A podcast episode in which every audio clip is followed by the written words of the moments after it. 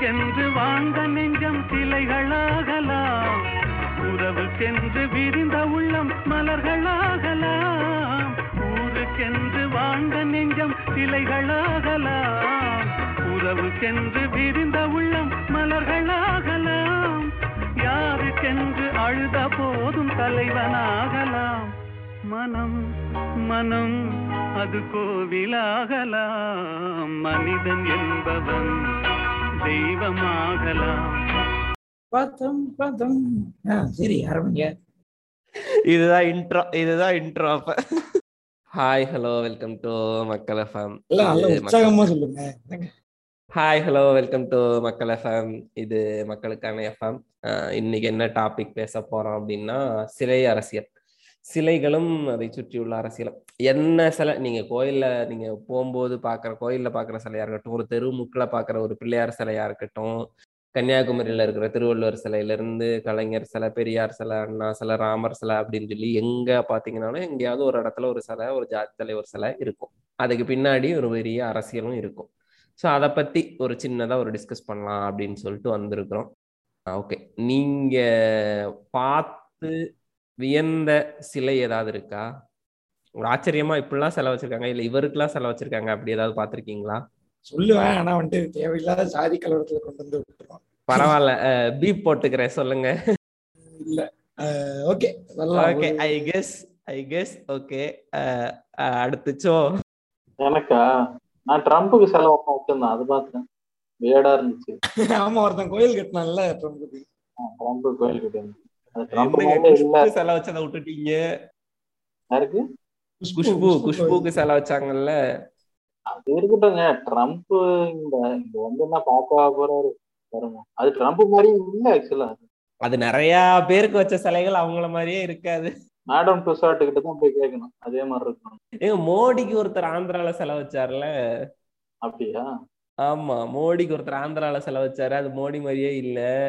நீங்க சொல்ல மாதிரி ட்ரம்ப்புக்கும் ஒருத்தர் வச்சாரு ஆந்திராலன்னு நினைக்கிறேன். ஆந்திராலயோ கர்நாடகாலயோ? ஆமா கர்நாடகா. எனக்கு வந்து நம்ம அஜித்குமார் அவர்களுக்கு அஹ், என்ன இருந்தாலும் ஒரு ப்ளூ கலர் சட்டை போட்டு ஒரு சிலை வச்சாங்க தெரியுமா? எனக்கு அதுதான் மனசுல நீங்காம இடம் பிடிச்சி யாருக்கு யாருக்கு? அண்ணனுக்கும் அனிலுக்கும் ஆமைக்கும் ஆளுக்கு ஒரு செலவு வச்சுக்கிட்டானுங்க. அஜித்தே தெய்வமே விஜயே கடவுளே அப்படின்னு சொல்லிட்டு செலவு வச்சுட்டு நானே சொல்றேன் அந்த சிலைய சொல்றேன். சிவகங்கை பக்கம் ஒரு ஊர். அந்த இப்ப இருக்கான்னு தெரியல அது ரொம்ப கொஞ்சம் சிதில முடிஞ்சு போயிருந்துச்சு அந்த சிலையே. தேவரையாவும் நேதாஜியும் சேர்ந்து இருக்க மாதிரி ஒரு சிலை. காம்பினேஷன் அவர்கள் ரொம்ப வித்தியாசமா இருந்துச்சு. தென்னாட்டு சுபாஷும் வடநாட்டு தேவருமா. ஆமா அது மாதிரி நல்லா இருந்துச்சு. வித்தியாசமா இருந்துச்சு.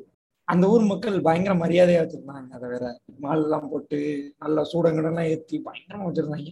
பரவாயில்லையே அப்படின்னு நானும் பார்த்தேன் இது இவனுங்க வந்து எப்போ ரொம்ப ஏர்லியர் ஸ்டேஜ்ல இருந்தே இந்த இது பண்ண ஆரம்பிச்சிட்டாங்க. ஆக்சுவலி ஒரு சிலை எதுக்காக வைக்கிறாங்க? நீங்க என்ன நினைக்கிறீங்க? ஒருத்தர் ஒருத்தரோட சிலை எதுக்காக வைக்கிறாங்க? மாலை போடுறதுக்கு? அப்புறம் வேற? உழைச்சி பஞ்சாயத்து பண்றதுக்கு. சரி வேற? பால் ஊத்துறதுக்கு சொல்லுங்க சொல்லுங்க. இல்ல பால் ஊத்துறது ஊத்துறது எல்லாம் பல்வேறு ரீசன் இருக்கலாங்க. ரத்த பலி கொடுக்கறது என்னெல்லாமோ பண்ணலாம். ரெண்டு ரீசன்ஸ் இருக்கு. ஒண்ணு வந்து எனக்கு தெரிஞ்சு அவங்களோட கொள்கைகளையோ அவங்களோட கருத்துக்களையோ அவங்களோட வாழ்வியலையோ அதை மேபி அதை ரிஃப்ளெக்ட் பண்ணும் அது. இவ்வளோ இடத்துல இவருக்காக செலவு வச்சோம் அப்படின்னா இவர் யாருன்னு சொல்லி இவர் யார் அடுத்து வர ஜென்ரேஷன் கேட்பாங்க. ஸோ அப்போ வந்து அவர் இவர் இப்படிலாம் இருந்தாரு இந்த இதெல்லாம் பண்ணினாரு அப்படிங்கிறத எக்ஸ்பிளைன் பண்றதுக்காக அது யூஸ்ஃபுல்லா இருக்கும். இட்ஸ் அ டூல் அப்படிங்கிற மாதிரி பார்க்குறேன் இன்னொன்னு குரூட்டு சொன்ன மாதிரி அந்த அரசியல் பண்றதுக்காகவும் அது மூலமா அவங்களோட ஒரு கம்யூனிட்டியாவோ இல்லை ஒரு குரூப்பா அவங்க ஃபார்ம் ஆகிறதுக்கும் அதை யூஸ் பண்ணிக்கிறாங்கன்னு நினைக்கிறேன். இப்போ ஃபர்ஸ்ட் நீங்க முன்னாடி பாத்தீங்கன்னா ஃபர்ஸ்ட் ஃபர்ஸ்ட் லெனினோட சிலையை வந்து உடைச்சானு கரெக்ட்டுங்களா வெஸ்ட் பெங்கால்ல வெஸ்ட் பெங்கால்ல திரிபுரா திரிபுரால திரிபுரா திரிபுரா. திரிபுரா ஆ திரிபுரா சரி திரிபுரால லெனினோட சிலையை உடைச்சாங்க.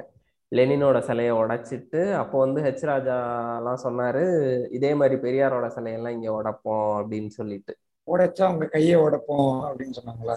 ஆமா வேணா தொட்டு பாருங்க அப்படின்னு சொல்லி சொன்னாங்க. இது ஒன்றும் திரிபுரா கிடையாது. இது திராவிட நாடு. இங்க வந்து வச்சு பாருங்க. கையில தொ கையை தொட்டு பாருங்க அப்படின்னு சொல்லி சொன்னாங்க. ஆனா இன்னொன்னு நீங்க பேரலா பார்த்துட்டே இருந்தீங்கன்னா மைனாரிட்டி பீப்புள் கிட்ட சண்டை போடணும்னாவோ இல்ல மைனாரிட்டி பீப்புளை ஒடுக்கணும்னாவோ அவன் அந்த இதுக்கு இதை ரொம்ப பெரிய ஒரு இதை டூலா யூஸ் பண்ணுவாங்க. அவங்க வழிபடுற கடவுளோட சிலையாகவும் இருக்கட்டும் இல்லை அவங்க போற்றுற அவங்களோட லீடர் யாராவது இருப்பாங்க அவங்க ஃபாலோ பண்ற ஒரு லீடர் யாராவது இருப்பாங்க அவங்களோட சிலையை உடைக்கிறதோ இல்லை அதை அவமரியாதை பண்றதோ வந்து ரெகுலரா பண்ணிகிட்டே இருப்பாங்க. எக்ஸாம்பிளுக்கு வந்து இப்போ அம்பேத்கரோட சிலை அம்பேத்கர் ஆனா ஒடுக்கப்பட்டவர்களுக்கானவர் கிடையாதுன்னு எல்லாரும் சொல்லிக்கிட்டு இருக்கோம். ஆனா இவங்க வந்து அம்பேத்கர் வந்து ஒடுக்கப்பட்டவர்களுக்கான தலைவர் அப்படிங்கிற மாதிரி கட்டமைச்சு அதாவது அம்பேத்கர் ஒடுக்கப்பட்டவர்களான தலைவர் தான் அது மட்டும் அப்படின்றதுதான் தப்பான ஐடியா அது வந்துட்டு இன்னும் அம்பேத்கர் சிலை உடைப்புன்றது வந்துட்டு ஒரு ஒரு ஸ்டேட்மெண்ட் அது. அது வந்துட்டு ஒரு மிரட்டல். நீங்க வந்துட்டு ஒரு பட்டியலின மக்களை மிரட்டுறதா நினைச்சுக்கிட்டு பண்ற ஒரு செயல் இன் ஆக்சுவல் சென்ஸ் அதான். ஏதாவது ஒரு பிரச்சனை ரெண்டு ஒரு ஒரு இடைநிலை சாதி ஆளுக்கும் இவங்களுக்கும் ஒரு பிரச்சனை சிலை உடைப்பாரு. இந்த சதி வருஷம் உன் கையும் காலையும் உடைப்பேன். ஆமா வீட்டை உடைப்பேன் இருப்பிடத்தை இது பண்ணுவேன் அப்படின்றது தான் அதோட ரீசனிங் இது ரெண்டு பேருக்குமே நடக்கும். அம்பேத்கர் சிலையும் உடைப்பாங்க. இம்மானுவல் சேகரனோட சிலையை ஆமா அவரோட சிலையும் உடைப்பாங்க. அப்புறம் வந்துட்டு அவரோட பெயிண்டிங் எல்லாம் டிஃபேஸ் பண்ணுவாங்க. அதெல்லாம் நிறைய நடக்கும். ஆமா ஆமா ஆமா. அது பண்றது. அப்புறம் அதான் செருப்பு மாலை போடுறது. சாணி கரைச்சு ஊத்துறது. ஆஹ் சாணி அப்புறம் வந்துட்டு. சாணியோட கேவலமா வந்துட்டு காவிகள் அடிக்கிறது இதெல்லாம் அது வந்து பெரியார் சிலைக்கு தான் மெயினா பண்ணுவாங்க. ஆமா. சாணியா ஊத்திடலாம்டா அப்படின்னு தான் இருக்கும். இல்ல அவனுக்கு தெரியல. சாணி வந்து ஓகே ஓகே இது காவிக்கு நடக்கு ஒரு ஒரு ஒரு ஆள் மேல மோசமானதான் நீ புடிச்சு ஊத்துவ. அப்ப உனக்கு காவிகளை அவ்வளவு அவனுக்கே மோசமான நீயே தெரியுது. முடிவு பண்ணிட்டு. அவனுக்கே தெரியுது அது. ஆமா அதுதான் பண்ணிட்டு இருக்கான். அப்புறம் சர்ச்சில் போய் இதே மாதிரி சிலைய உடைக்கிறது. கோயில்ல போய் இவங்களே சிலைய உடைச்சிட்டு மைனாரிட்டிஸ் வந்து உடைச்சிட்டாங்கன்னு சொல்றது. அந்த மாதிரிலாம் பண்ணுவாங்க. கோயிலே இருக்காது. ஒரு ஏதாவது கோலை குடிசை போட்டு வச்சிருப்பான். அது உள்ள போயிட்டு ஒரு பொம்மையை உடைச்சு விட்டு ஐயோ ஐயோ உடைச்சிட்டாங்க ஐயோ ஐயோன்னு விட்டுருக்கு இப்போ இவ்வளோ நம்ம இது பண்றோம். இப்போ வந்து இல்லை இது சொல்லிட்டு ஆனா நம்மளே வந்து கான்ட்ரடிக்டா இப்போ பெரியார் ஆதரவாளர்கள்லாம் இப்போ ரீசெண்டாக கூட ஒன்று சொன்னாங்க. ஒரு த்ரீ மந்த்ஸ் இருக்கும்னு நினைக்கிறேன். பெரியாரோட பிறந்த நாள் அப்போ சொன்னாங்கன்னு நினைக்கிறேன். பெரியாருக்கு திருச்சியில வந்து ஒரு நூத்தி பத்து அடியில ஒரு நூத்தி பத்து அடி தான் கரெக்டா நூத்தி பத்தா? ஆமா நூத்தி பத்து தான். நூத்தி பத்து அடியில ஒரு சிலையும் அதை சுத்தி ஒரு படிப்பகம் ஒரு பூங்கா ஒரு ஒரு நகரம் மாதிரி அதை கிரியேட் பண்ண போறோம் அப்படின்லாம் சொல்லியிருந்தாங்க. இப்போ நம்ம சொல்றோம் பெரியாரோட கொள்கைகள் எல்லாம் போய் அடுத்த ஜெனரேஷன் கிட்ட சேர்க்கணும் அப்படின்னு சொல்லிட்டு. அதுவே இப்போ வந்து ரொம்ப ராங்கா இதாகுது. அப்ப நம்மளே வந்து இந்த சிலை இதை வந்து ஒரு சிலை வழிபாடு இந்த சிலையை வச்சு இது பண்றத வந்து ஒரு என்டாஸ் பண்ற மாதிரி இல்லையா இது? இது ஏன் என்டாஸ் பண்ண கூடாதுன்னு நீங்க நினைக்கிறீங்க? இல்ல ஏன் என்டாஸ் பண்ணணும்னு நீங்க சொல்லுங்க. என்டாஸ் பண்ணக்கூடாதுன்னா நம்ம முன்னாடி இருக்கிற ஆக்சுவலி பெரியாரே சொன்னது வந்து சிலை வழிபாடெல்லாம் தேவையில்லை அப்படின்னு சொல்லி நிறைய இடங்கள்ல சொல்லியிருக்கிறாரு அப்படின்னு வழிபாடு சொல்லி சொல்றாங்க. வழிபாடு இஸ் டிஃப்ரெண்ட் நீங்க சிலையை பார்த்து கும்பிடுறதுன்றது இட்ஸ் டிஃப்ரெண்ட் அது ஓகே நீங்க ஒரு ஒரு தலைவருடைய சிலையை தலைவர்ன்றதை விட அரசியல் கட்சி தலைவர்ன்றதை விட ஒரு ஐடியாலஜிக்கல் லீடரோட சிலையை வைக்கும் போது யூ மேக் அ பாயிண்ட் இந்த ஐடியாலஜி வந்துட்டு இங்க லாங் ஸ்டாண்டிங் ஐடியாலஜி அதை வந்துட்டு நாங்க சிலை வச்சு செலிப்ரேட் பண்றோம் அப்படின்றதுதான் that's what you are making that's the point you are making ஆக்சுவலா அப்ப ஏன் வந்துட்டு நீங்க அதை இது பண்ண வேணாம் அப்படின்றீங்க? இல்ல ஆனா இது ஒரு கட்டத்துல ராமரோட சிலையும் ராமசாமியோட சிலையும் ஈக்குவல் அப்படிங்கிற மாதிரி போயிடாதா அடுத்த அடுத்த ஜெனரேஷன் வரும்போது? அப்படி வரக்கூடாதுன்றது தான் கீழே வந்து அந்த வாசகங்களை எழுதுறது. ராமசாமி சிலைக்கு கீழே கடவுள் வந்து இல்லை இல்லவே இல்லை. படைத்தவன் அதனாலதான் பெரியார் வந்துட்டு மோஸ்டா செல்ல புக்கு படிச்சுட்டு இருப்பாரு. நீங்க சில சொல்றீங்க.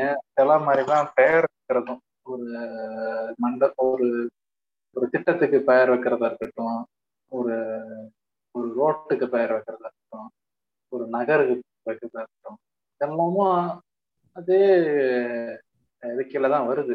சொல்ல போனா. அப்படிதான் பார்க்கணும். இது பாத்தீங்கன்னா கான்ட்ரிபியூஷன் எவ்வளவு பண்ணியிருக்கிறாங்க? என்ன மாதிரியான கான்ட்ரிபியூஷன் பண்ணியிருக்காங்க? அப்படிங்கிறது. ஏன்னா ஹிஸ்டரி எப்பயுமே பாத்தீங்கன்னா ஒரு ஸ்ட்ராங்கரான ஒரு அப்போசிஷன் இருக்கும்போது சித்தாந்தங்கள்லாம் ரொம்ப தேவைப்படும். அதுக்கப்புறம் அதுக்கான தேவை வந்து கொஞ்ச நாள்ல குறைஞ்சிடும் குறைஞ்சதுக்கு அப்புறம் பாத்தீங்கன்னா ரொம்ப நார்மலா இந்த சித்தாந்தங்களை பத்தி பேசாம இந்த ஐடியாலஜி எல்லாம் பேசாம மக்கள் இருப்பாங்க. ஆனா அதுக்கப்புறம் மறுபடியும் அது ரிட்டர்ன் ஆகும். அந்த மாதிரி ஒரு சித்தாந்தம் தேவைப்படுற நாள் அப்போ உங்களுக்கு வந்து ஆட்கள் வந்து இருக்க மாட்டாங்க. ஏன்னா எப்பயுமே வந்து இந்த ஐடியாலஜி வந்து லாங் ஸ்டாண்டிங்கெல்லாம் இருக்காது பாத்தீங்கன்னா. நீடு இருக்கிற வரைக்கும் தான் அதுக்கான என்ன சொல்றது அது லைஃப் டைம் இருக்கும். இப்போ இவ்வளவு வருஷமாவும் சிலைகள் வைக்கதான் பட்டிருக்கு. பெயர்கள் வைக்கப்பட்டிருக்கு. எல்லாமே நடந்திருக்கு. ஒரு பத்து வருஷத்துக்கு முன்னாடியில இருந்து பாத்தீங்கன்னா அதுக்கு முன்னாடி இருந்த ஒரு ஒரு நாற்பது நாற்பது வருஷமா நாற்பது ஐம்பது வருஷமா சிலைகள் வைக்கப்பட்டிருக்கு நூலகங்கள் பெயர் வைக்கப்பட்டிருக்கு திட்டத்துக்கு பெயர் வைக்கப்பட்டிருக்கு. எல்லாத்துக்குமே பெரியார் பெயரும் சரி அண்ணா பெயரும் சரி கலைஞர் பெயரும் சரி மற்ற தேசிய தலைவர்கள் பெயரும் சரி தொடர்ந்து மாறி மாறி வச்சுட்டே தான் இருக்காங்க. ஆனா இந்த இந்த சிலை உடைக்கிறதா இருக்கட்டும் அதை மாத்திர பிரச்சனைகள் வந்து பொதுமக்களுக்கு பிரச்சனை ஆகுறது எப்போ ஆகுதுன்னா இந்த பத்து பத்து வருஷத்திற்குள்ளதான் ஆகுது. கரெக்டுங்களா இப்பதான் அதிகமா இருக்குது. சிலை உடைக்கிறதா இருக்கட்டும். அதாவது மெஜாரிட்டி ஆஃப் இந்த கம்யூனல் சிலைகள் உடைக்கிறது அது எப்பயுமே தான் இருக்குது. கேஸ்ட் பேஸ்டா அந்த சிலைகள் வந்து டிஃபேம் பண்றது அதை உடைக்கிறது அது மேல ஏதாவது ஒரு சாயத்தை பூசுறது இதெல்லாம் வந்து அப்பத்துல இருந்து இருக்குது. ஆனா அந்த ஏன்னா அந்த கேஸ்ட் பேஸ்ட் பாத்தீங்கன்னா ஒரு ஐடியாலஜி ரெண்டு ஐடியாலஜிக்கு அப்போசிங்கா ரெண்டு கேஸ்டுக்கு எதிர்ப்பா ஒரு சண்டையா தான் அதை பாக்குறாங்க பட் ஆனா பெரியார் சிலைகள் யாரும் அப்போ உடைச்சது கிடையாது. கரெக்டுங்களா ஆமா ஆமா. முன்னாடி நான் ஸ்கூல் படிக்கும் போது கூட நீங்க சொல்றது கரெக்டா நடக்கும். ஆக்சுவலி ரெண்டு ஜாதி சண்டை உருவாக்கணும் அப்படின்னு நினைச்சாங்கன்னா இதுதான் பண்ணுவாங்க. நான் நிறைய பார்த்துருக்கேன். நான் ஸ்கூல் வந்து ஒரு டென் கிலோமீட்டர்ஸ் டிராவல் பண்ணி போறேன் அப்படின்னா பஸ் மோஸ்ட் ஆஃப் த வருஷத்துக்கு ஒரு ரெண்டு தடவையாவது இந்த மாதிரி நடக்கும். ஒன்று ஒரு ஆதிக்க சாதி சிலையை அவங்களே உடச்சிக்குவாங்க. இல்லைன்னா ஒரு ஒடுக்கப்பட்ட கம்யூனிட்டில இருந்து வர்ற ஒரு லீடரோட சிலையை வந்து உடைச்சிட்டு சண்டை கிரியேட் பண்ணுவாங்க. இப்போ அதே மாதிரி இன்னொன்று என்ன ஆகும்னா நீங்க சொல்ற மாதிரி ஒரு இடத்துல உடைச்சாங்க அப்படின்னா அது அப்படியே அந்த சதன் டிஸ்ட்ரிக்ட் ஃபுல்லா அப்படியே பத்தி எரிய ஆரம்பிச்சிடும் ஒவ்வொரு இடங்கள்லையும் எங்கெங்கெல்லாம் இவங்க ரெண்டு பேரும் கிளாஷ் ஆகிறதுக்கான சான்சஸ் இருக்கும் அந்த எல்லா இடங்கள்லையும் அந்த சிலை உடைப்பு நடக்கும். அந்த சிலைக்கு அவமரியாதை பண்றது. அப்போ நைட்டு ஃபுல்லாக போலீஸ் போட்டு இது பண்ணி வச்சுட்டு இருப்பாங்க. ஃபுல்லாக அந்த ஸ்டாச்சு ஃபுல்லாக வந்து அப்புறம் கவர் பண்ணி கேட் எல்லாம் போட்டு க்ளோஸ் பண்ணி வைக்கிறது அந்த மாதிரி இதெல்லாம் பண்ணாங்க அதுக்கப்புறம். அந்த டைம்ல பெரியாரோட சிலைகள்லாம் வந்து பெருசா நீங்க சொன்ன மாதிரி எந்த இடத்துலையும் டேமேஜ் பண்ணப்பட்டது கிடையாது. அதுவும் இல்லாம சவுத்துல வந்து பெரியாரோட சிலைகளுமே ரொம்ப கம்மியா தான் இருக்கும். இது கரெக்டே அண்ணா சிலை ஆக்சுவலா அதிகம் சவுத்துல பெரியார் சிலை கம்பேர் பண்ணும்போது. அண்ணா சிலை டிஎம்கே காரன் ஏடிஎம்கே காரன் வச்சிருப்பாங்க. ரெண்டு பேருமே வச்சிருப்பாங்க. ரெண்டு பேருமே வைப்பானுங்க. அதனால ரெண்டு பேருமே உடைக்க மாட்டானுங்க அண்ணா சிலைய. ஏன்னா இப்போ எங்க ஊர்லயே எங்க பஸ் ஸ்டாண்ட்லயே ஒரு ரெண்டு அண்ணா இருப்பார். ஒருத்தர் உட்காந்து புக் படிச்சுட்டு இருப்பார் இன்னொருத்தர் கை உட்காந்து கை காட்டிட்டு இருப்பார். உட்காந்து புக்கு படிக்கிறது டிஎம்கே வச்சதா இருக்கும். கை ரெட்டலையை காட்டிட்டு இருக்கிறது ஏடிஎம்கே வச்சதா எங்க ஊர்ல ரிவர்ஸ் எங்க ஊர்ல உட்காந்து புக் படிக்கிறது ஏடிஎம்கே வச்சு. வித்தியாசமான ஊர்க்காரங்களா இருக்காங்க. எங்க ஊர் எப்படின்னா எங்க ஊர் பஸ் ஸ்டாண்ட்லயே அஞ்சு சிலை இருக்கும். சோனியா காந்திக்கு ராஜீவ் காந்திக்கு சோனியா காந்திக்கா இந்திரா காந்திக்கா இருக்க இந்திரா காந்திங்க. இந்திரா காந்திங்க ஆல்ரெடி லாஸ்ட் டைம் லாப கன்ஃபியூஸ் ஆகுதுங்க இந்திரா காந்திக்கு ராகுல் ராகுல் காந்திக்கு எம்ஜிஆருக்கு ஐயோ அரை போதையில பேசாதையா ராஜீவ் காந்தியா? சாரி ராஜீவ் காந்தி. ராகுல் காந்தி. ஆரம்பிச்சதுல ராங்கா போயிட்டு இருக்கு. விட்டா பிரியங்கா காந்திக்கெல்லாம் வச்சிருக்காங்கன்னு சொல்லிடுவார் போல. இல்ல காங்கிரஸ்க்கு இவ்வளவு விசுவாசமான ஒரு தொண்டர் வந்துட்டு நம்ம சரல்ல இருக்காரு அப்படின்னு எனக்கு இப்பதான் தெரியும் ஆற்காடு தானே இருக்கட்டும் இருக்கட்டும். நீங்க எல்லாம் பண்ணையார்கள் குரூட் இல்ல அதே மாதிரி எம்ஜிஆர் இருக்கும். அஞ்சு ஆறு சிலை இருக்கும் எங்க ஊர்லயே. அதுக்கப்புறம் ஸ்கூல் பக்கத்துல சிவ அண்ணா காமராஜருக்கு சிவாஜிக்குலாம் சிலை வச்சிருப்பாங்க. வித்தியாசமானவங்க. அந்த சண்டைகள் இருக்குல்ல அந்த சண்டை தான் அது அதை எது எது வந்து அதை ஃபோக்கஸ் பண்ணி கொண்டு போவோமோ அந்த அந்த பேசு சிலைகள் தான் உடைக்கப்படும் இப்போ பாத்தீங்கன்னா அம்பேத்கர் சிலைகள் தான் வந்து அதிகமா வந்து கூண்டுல இருக்கும். கூண்டுல வச்சிருப்பாங்க. ஏன்னா ரொம்ப வல்னரபிள் அடிக்கடி உடைச்சிடணும் அந்த ஐடியா ஆமா. அவங்களுக்கும் அடக்கம் பார்ப்பாங்க. இப்ப ஆனா பாத்தீங்கன்னா பெரியார கூண்டுக்குள்ள போயிட்டாரு. போயிட்டாரு இந்த இந்த ஆமா ஆமா. நிறைய இடங்கள்ல போயிட்டாரு. அது கோயம்புத்தூர் போயிட்டாரு. நிறைய ஊர்கள் நீங்க நார்த்லயே பார்க்கலாம். மீன் நார்த் தமிழ்நாட்டிலையும் நிறைய இடங்கள்ல கூண்டுக்குள்ளதான் இருக்காங்க. பெரியாரும் அதுக்கு அது என்னன்னா இப்போ வந்து சண்டை வந்து ஐடியாலஜி வேறையா இருக்கு. புரியுதுங்களா? இப்போ இப்போ வந்து கன்சாலிடேஷன் எப்படி இருக்குன்னா இந்துக்கள் அதுக்கப்புறம் முஸ்லிம்கள் அப்படின்ற மாதிரி எதிர்ப்பா வைக்கிறாங்க. தீயிஸ்ட் வெர்சஸ் ஏத்திஸ்ட் அந்த மாதிரி போகுது. அதனால அந்த அதுக்கு அதுக்கான ரெப்ரசன்டேட்டிவா யார் இருக்காங்களோ அவங்கள அடிக்கிறாங்க. அந்த சிலைகள் வந்து அவமதிக்கப்படுது.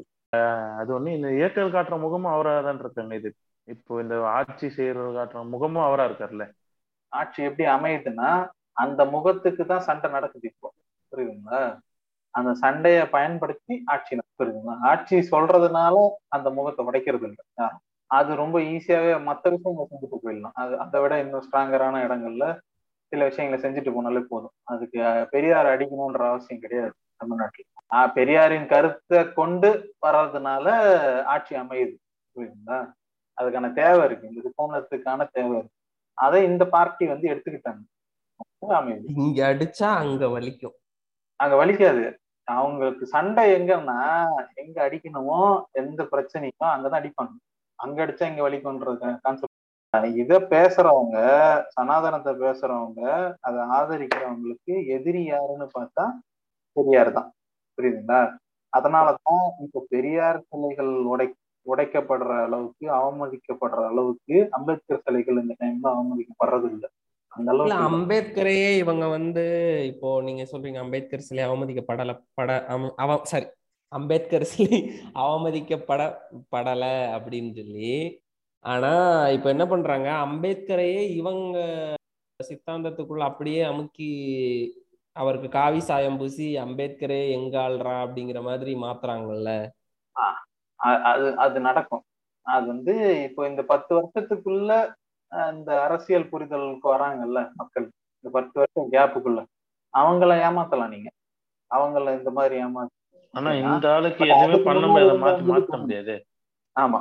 இல்ல ரெண்டுமே. நீங்க நார்த் எடுத்துக்கிட்டீங்கன்னா நார்த்ல இருந்த அம்பேத்கர் வச்சு அரசியல் செய்தவர்கள் அம்பேத்கரை அம்பேத்கரை ஏத்துக்கிட்டு அரசியல் செஞ்சவங்க எல்லாம் அந்த பக்கம் போயிட்டாங்க சனாதன பக்கமா. அதனால என்ன நினைச்சிட்டாங்கன்னா அம்பேத்கரை வந்து நம் தனதுடைமை ஆக்கிட முடியும்னு நினைச்சாங்க. அதை வந்து நீங்க இன்னும் நல்லா பார்க்கலாம். எப்போனா பிஜேபியில இவர் வந்த போதுன்னு நினைக்கிறேன். அஹ், அண்ணாமலை. அவர் வந்து தலைவரா பதவி ஏற்கும் போதா கரெக்ட் அந்த டைம்ல வந்து என்ன பண்றாங்க? ஆஹா இவர் இருக்கும் போது யாரு? எல்முருகன். ஆஹ் எல்முருகன் வரும்போதே அவர் என்ன பண்றாரு? நாங்க வந்து அம்பேத்கரை ஏத்துக்கிறோம். ஐ மீன் பெரியாரை ஏத்துக்கிறோம். பெரியார் வந்து நிறைய விஷயம் செஞ்சிருக்காரு. அவருடைய கடவுள் மறுப்பு கொள்கையை தவிர மீதி எல்லாத்தையுமே நாங்க ஏத்துக்கிறோம். அவர் சமூக நீதி அஹ், காத்தவர் அப்படின்னு பேசுறாங்க. புரியுதுங்களா அது அது என்னன்னா தனதுடைமையை ஆக்கி ஆக்கிக்கிறது. அப்படி ட்ரை பண்றாங்க. புரியுதுங்களா? பட் ஆனா அவரு அந்த அளவுக்கு என்ன சொல்றாரு? அவரோட கருத்து வந்து அவ்வளோ சாஃப்ட் ஸ்போக்கனா இருக்காது ரொம்ப ஹார்டு ஹார்டு தான் பெரியாரோடது. அதனால அவ்வளோ சீக்கிரம் வந்து நீங்க போயிட்டு அவ்வளோ க்ளோஸ் ஆகி ஆக்கிக்க முடியாது. க்ளோஸ் ஆக்கிக்கிட்டு எதிர்மறை அரசியல் பேச முடியாது. ரொம்ப கஷ்டம். அதனாலதான் ரொம்ப திணறாங்க. அவங்க ஏத்துக்கவும் முடியும் ஏத்துக்காம இருக்கவும் முடியல இங்க. அடுத்தடுத்து வர்ற தலைவர்களுமே அதை தானே அவங்க கட்சியில அடுத்தடுத்து வர்ற தலைவர்கள் எல்லாருமே அப்படிதானே பேசுறாங்க இல்லையா? எல் முருகனா இருக்கட்டும் வானதி ஸ்ரீனிவாசன்ல இருந்து அஹ் அண்ணாமலை அவங்க தமிழிசை சவுந்தரராஜன் எல்லாருமே. வானதி ஸ்ரீனிவாசன் பேசுனதெல்லாம் வேற லெவல். இப்போ ஆனா அதெல்லாம் எதிர்பார்க்கவே இல்ல. இப்ப லேட்டஸ்டா அண்ணாமலை பேசியிருக்கிறது பாத்தீங்கன்னா அவர் கலைஞரையும் சேர்த்து கன்சாலிடேட் பண்ண பாக்குறாரு கலைஞரையும் ஸ்டாலினையும் சேர்த்தே கன்சாலிடேட் பண்ண பாக்குறாரு அவர் பக்கம். கூட்டணி அடுத்த கூட்டணிக்கு அடி போடுறாரு. கூட்டணி மட்டும் இல்லைங்க. அதாவது மக்கள் நீங்க வந்து என்ன வேணா பேசலாம். எங்கன்னா அரசியல் படுத்தப்படாத மக்கள் கிட்ட நீங்க நிறைய பேசலாம். புரியுதுங்களா? என்ன கதை வேணா பேசலாம். அவங்க நம்புறதுக்கான வாய்ப்புகள் அதிகம் இருக்கும். இங்க அது- அந்த வாய்ப்பு ரொம்ப குறைவு. புரியுதுங்களா? அந்த அந்த சண்டையை அவங்க போட்டு அதுல தோத்துட்டாங்க. எதிர்த்து பல விஷயம் செஞ்சு பார்த்துட்டாங்க பிஜேபியில இருந்து பெரியாரையும் சரி கலைஞரையும் சரி இவங்களை எதிர்த்து பேசியும் இவங்களை எதிர்த்து அரசியல் செஞ்சு பார்ப்போம் அவங்க பேரை டார்னிஷ் பண்ணி அரசியல் செஞ்சு பார்ப்போம்னு பண்ணிட்டாங்க. பட் ஆனா அது சக்சஸ்ஃபுல்லா இல்ல. ஏன்னா இங்க இருக்கிற அந்த- அந்த மக்கள் இருக்காங்கல்ல அவங்க ரொம்ப ஜாஸ்தியாவே அரசியல் படுத்தப்பட்டுட்டாங்க அவங்களுக்கு என்ன நடந்திருக்குங்கிறது தெரியுது. சோ இன்னைக்கு நான் பார்த்தேன் சந்தோஷப்பட்டேன். எப்படின்னா இப்போ வந்து அந்த இந்த தஞ்சாவூர்ல ஃபோர்ஸ் ஃபோர்ஸ் பண்ணி மதம் மாத்துறாங்கன்ற ஒரு இதுக்காக போச்சு இல்ல அதுல அந்த ஊர் மக்கள் வந்து கம்ப்ளைண்ட் கொடுத்தாங்க. யாருக்கிட்ட கலெக்டர் கிட்ட. இவங்க வந்து எங்களோட எங்களுக்கு எங்க ஊர்ல அந்த மாதிரி எதுவும் பிரச்சனைலாம் இல்லை. இவங்க வந்து இஷ்யூ திசை திருப்பி பாக்குறாங்க.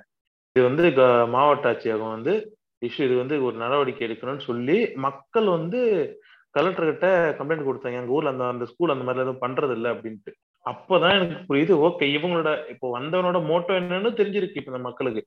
இவன் வந்து தேவையில்லாம கத்தல. ஆஹ் அரசு தெரியுது மக்களுக்கு. இது எப்படி கொண்டு போறாங்க நம்மளை எந்த பக்கத்துக்கு சேர்க்க பாக்குறாங்க அப்படிங்கிறது நல்லா தெரியுது. புரியுமா அந்த முன்னெடுப்பு எடுக்கணும்னா அந்த மக்கள் வந்து நல்லா என்ன நடக்குதுங்கிறது தெரியணும். புரிஞ்சுக்கிற ஆட்களா இருக்கிறாங்க. புரியுதுங்களா? இது நார்த்ல அந்த மாதிரி கிடையாது. நார்த்தன் இந்தியால. ரெஸ்ட் ஆஃப் இந்தியாலே சொல்லணும் ரெஸ்ட் ஆஃப் இந்தியால சவுத்தை தவிர மீதி ஸ்டேட்ஸ்ல எல்லாம் அந்த அளவுக்கு அரசியல் புரிதலோ தேவையோ அவங்களுக்கு இருக்கிறது. தேவை இருந்தாலும் புரிதல் இல்லை. பெருசா போய் சேரல. அதனால அங்க நீங்க எதை வேணா பேசலாம். அங்க பாத்தீங்கன்னா அம்பேத்கருக்கு குரு பூஜை நடக்கும்னு நினைக்கிறேன். அங்க. ஆக்சுவலா அம்பேத்கர் குரு பூஜையா? ஆமா ஆமா நடக்கும் நடக்கும். அம்பேத்கர் ஜெயந்தி அப்போ அம்பேத்கர் குரு பூஜை நடக்கும். இங்க நீங்க எப்படி பாக்குறீங்களோ அதே மாதிரியே ஜே ஜே ஜேன்னு கூட்டம் போயிட்டு ஒரு இடத்துல அதை கொண்டாடுவாங்க. அவருடைய பர்த்டே புரியுதுங்களா? ஆனா இங்க அது மாதிரி நீங்க பார்க்க முடியுமா? முடியாது. ஏன் ஏன்? அந்த அளவுக்கு புரிதல் இருக்குதா மக்கள் கிட்ட இல்ல இல்ல. இங்க இருக்க இங்க அம்பேத்கருக்கு அந்த அளவுக்கு பரீட்சை இல்லாத மக்கள் இருக்காங்களா? இங்க இருக்கிற பட்டியல் சமூக மக்களா இருக்கட்டும் அவரோட ரெப்ரசன்டேட்டிவா இருக்கிற மக்கள் வந்து அவரோட தேவை இல்லைன்னு நினைக்கிறாங்கன்னு நினைக்கிறேன். இல்ல சோ தேவை இல்லைன்னு நினைக்கிறது இல்ல ஆனா அதை கரெக்டா புரிஞ்சுக்கிட்டு இல்ல இல்ல அதை நான் சொன்னேன் அது வந்து அந்த தலைவர்கள் வந்து கரெக்டா கொண்டு போய் சேர்க்கிறாங்க. இப்போ திருமா மாதிரியான ஒரு தலைவர் வந்து இங்க இருக்கிறாரு. அவர் சொல்றாரு நீ வந்து என் மேல நீ சாயம் பூசினா கூட நீ பூசிக்க.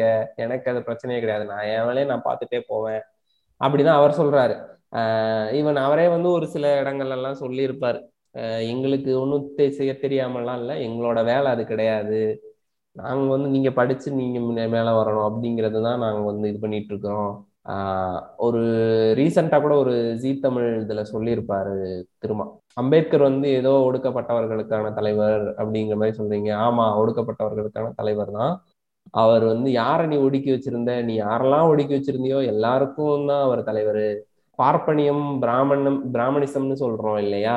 அதுலயே நீ வந்து உன் வீட்டு பெண்ணையே நீ வந்து அவர்னாஸ்ல இருக்கிறவங்க கூட தான் ஈக்குவல் பண்ணி நீ வச்சிருந்த ஈக்குவேட் பண்ணி வச்சிருந்த. உன் வீட்டுல இருக்கிற பெண் வந்து அவளுக்கு எந்த உரிமையும் இருக்கக்கூடாது. அவ வந்து கணவனை இழந்துட்டா மொட்டை போட்டுறணும். அவ வந்து தீண்டத்தகாதவளா மாறிடணும் அப்படின்னு சொல்லி வச்சிருந்த. அவளுக்காகவே சேர்ந்து போராடினவர் தான். ஐயர்லயே ஐயர் ஐயங்காரு கோயிலுக்கு பூஜை பண்ற ஐயர் தனியா பணத்துக்கு சடங்கு பண்ற ஐயர் தனியா அப்படின்னு சொல்லி தனித்தனியா ஒவ்வொருத்தவங்களையும் இது பண்ணி வச்சிருந்தீங்க. அவங்க எல்லாரும் ஈக்குவல்னு கொண்டு வரணும்னு போராடினவர் தான் அம்பேத்கர் அப்படின்னு சொல்லி ஒரு தலைவர் இங்க பேசுறாரு. அப்படி பேசி அதை வந்து மக்கள் கிட்ட போய் சேர்க்கிறாரு.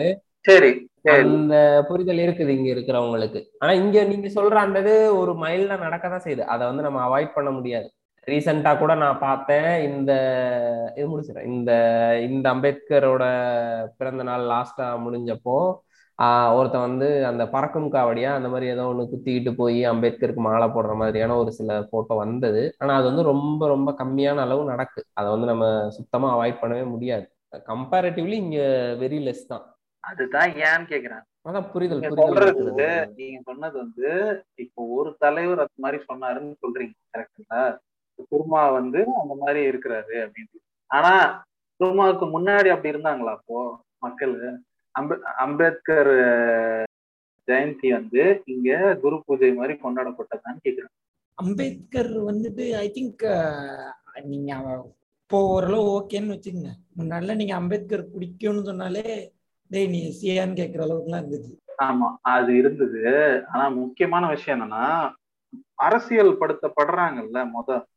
அது- யார் அதிகமா படுத்தப்படுவாங்கன்னா அதுக்கான தேவை ஜாஸ்தியா இருக்கிறவங்க தான் அரசியல் படுத்தப்படுவாங்க முத அதன் அதன் அதை நோக்கி அதாவது அரசியல் அப்படி இந்த- மக்கள் தான் அரசியல் படத்துல அதிகமா ஆ. தேவை. அதிகமான தேவை. ஏன்னா அவங்க தான் வந்துட்டு வீட்டை விட்டு துரத்தி விடுவானுங்க போராடணும் வேலை கண்டினியூஸா இல்லைன்னுவானுங்க. போராடணும். எல்லாத்துக்கும். போராடணும். வீடு வேலை சாப்பாடு எல்லாத்துக்குமே தினசரி போராட்டமா அந்த போராட்டத்தை நீங்க சரியா செய்யணும்னா நீங்க அரசியல் படுத்தப்பட்டிருக்கணும் எதை சரியா செய்யணும் எதை செய்யக்கூடாது எப்படி செய்யணுங்கிறதெல்லாம் தெரிஞ்சிருக்கும் அது அதிகம் தெரிஞ்ச மக்கள் வந்து அந்த மக்கள் புரியுதுங்களா? அதனாலதான் அவங்க வந்து அத பெட்டரா இங்க எல்லா கட்சியும் பேசிட்டு இருக்கு. சமூக நீதிய ரொம்ப நாளா எல்லா கட்சியும் பேசிட்டு தான் இருக்கு. அந்த சமூக நீதி தெரிஞ்சதுனால அவங்க அம்பேத்கரை சரியா கையாளுறாங்க. அதுதான் விஷயம். அது வந்து ஒரு தலைவர் சொல்லி செய் நடக்கிறது கிடையாது. அந்த மக்களுக்கு சரியான அந்த என்ன சொல்றது? வழி இப்படிதான் வந்து ஒரு தலைவரை கொண்டு போகணும். சித்தாந்தம் முக்கியம். சித்தாந்தத்தை பேசணும். அதனால அத மூலியமா எப்படி பவருக்கு வரணுங்கிறத தெரிஞ்சுக்கிறதுக்கு அந்த மக்களுக்கான தேவை ரொம்ப ஜாஸ்தி. அதனால இங்க அதிகமா அரசியல்படுத்தப்பட்டாங்க. நார்த்தை விட. அங்க அம்பேத்கரை அம்பேத்கர் ஒரு லீ- ஒரு லீடரா தெரியுதே தவிர அவருடைய சித்தாந்தம் சரியா போய் சேரும் மக்கள்கிட்ட. அதனாலதான் அவர் ஹீரோவா எடுத்துட்டு போறாங்க. அவர் ஒரு ஹீரோவா ஹீரோ ஃபிகரா எடுத்துக்கிட்டு ஒர்க் ஷிப்ல போறாங்க. இதையுமே என்னோட ராத் இந்தியன் ஃப்ரெண்ட்ஸ்ட கேட்டா என்ன சொல்லுவானுங்க? அம்பேத்கர் யாரா அப்படின்னா அவர் வந்துட்டு இது எழுதினாரு. கான்ஸ்டியூஷன் எழுதினாரு. ஒரு சாரார் இப்படி சொல்லிட்டு விட்டுருவான். நியூட்ரல் இந்த சென்ட்ரிசம்ல இருக்கவன் இப்படி சொல்லிடுவான். எக்ஸ்ட்ரீம்லி ரைட்ல இருக்கவன் என்ன சொல்லுவான்னா அவர் தான்டா என் வாழ்க்கையவே கெடுத்துட்டாரா ரிசர்வேஷனை கொண்டாந்து என் வாழ்க்கையை அழிச்சிட்டாரா அப்படிமா மும்பைக்காரனை கேட்டா அவன் கரெக்டா சொல்லுவான். மும்பைலயும் கொஞ்சம் அண்டர் ப்ரிவிலேஜான இடத்துல இருக்கவனை கேட்டா அவன் கரெக்டா சொல்லுவான். அம்பேத்கர் என்ன பண்ணாரு? இல்ல போராடினாரு? மகாராஷ்டிரல இருக்கிறவங்களே கொஞ்சம் கரெக்டா சொல்லுவாங்க. மகாராஷ்டிரால இருந்தா ஓரளவு கரெக்டா சொல்லுவாங்க. ஆமா ஆமா. அங்க மல்டிபிள் கல்ச்சர் இருக்க பீப்புள் இருக்கிறதுனால நீங்க மகாராஷ்டிரா முப்பது வருஷம் முன்னாடி இருக்கணும் தமிழா இருப்பான் ஆளு. அவன்கிட்ட கேட்டீங்கன்னா கூட அவன் கரெக்டா சொல்லுவான்.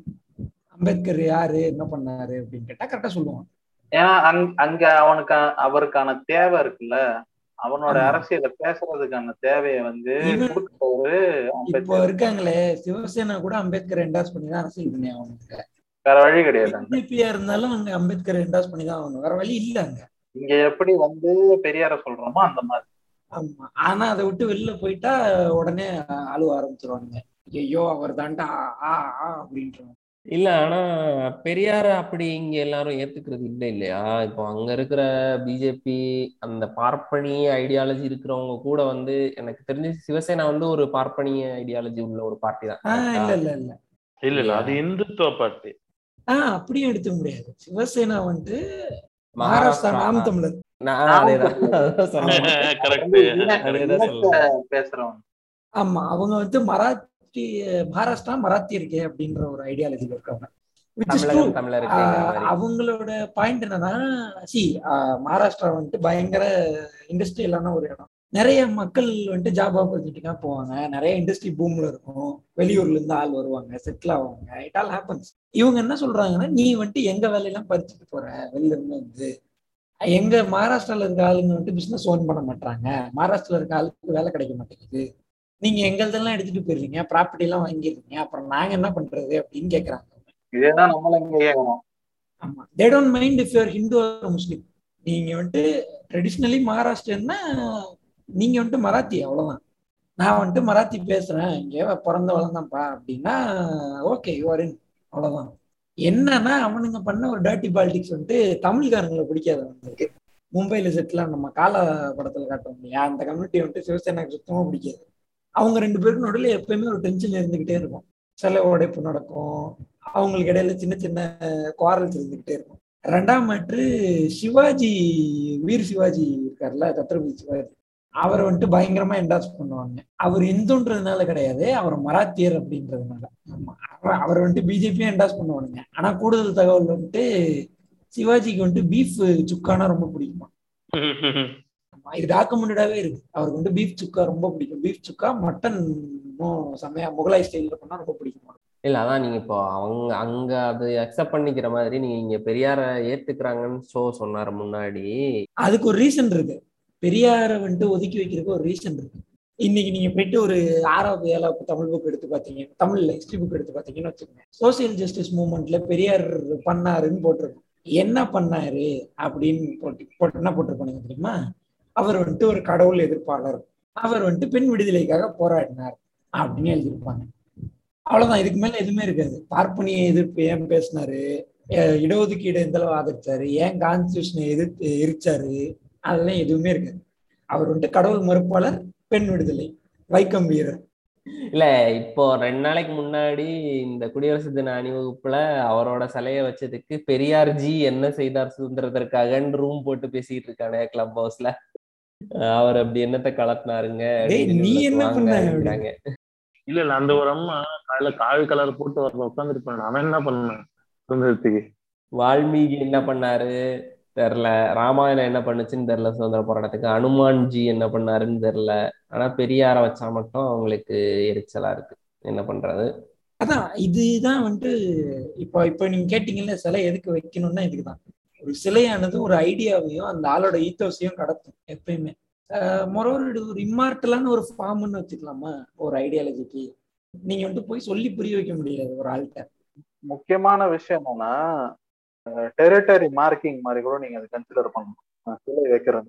சிங்கம் ஒண்ணு கடிக்கிற மாதிரி நம்ம சிலை அடிச்சு வச்சிருக்கோம் சிலை வைக்கிறோம். இந்த இடத்துல எது ப்ரிடாமினா இருக்கு? எது வந்து அலோவ் பண்ணப்பட்டிருக்கு எந்த சித்தாந்தம் இங்க இருக்கு அப்படிங்கறத காமிக்கிறதுக்கு ரொம்ப முக்கியமா தேவைப்படுது இந்த மாதிரி சிலைகள். நீங்க நீங்க வந்து எத்த இடத்த சுத்துனீங்கனாலும் நாலு தெருவுக்கு பெரியார் பேர் இருக்கும் அவரோட போட்டோ இருக்கும். ஒவ்வொரு ஆட்டோ ஸ்டாண்ட்லயும் பெரியார் பேர் இருக்கும் போட்டோ இருக்கும் அம்பேத்கர் பேர் இருக்கும் போட்டோ இருக்கும். புரியுங்களா அது வந்து அந்த- அந்த இடங்கள் எல்லாம் இங்க இருந்த மக்களுடைய தேவைகளா இருந்தாங்க. அவங்களுடைய பயன்பாடு அதிகமா இருந்தது அப்படின்னு காமிக்கிறது தான் என்னை பொறுத்த வரைக்கும் அப்படிதான் தெரியுது.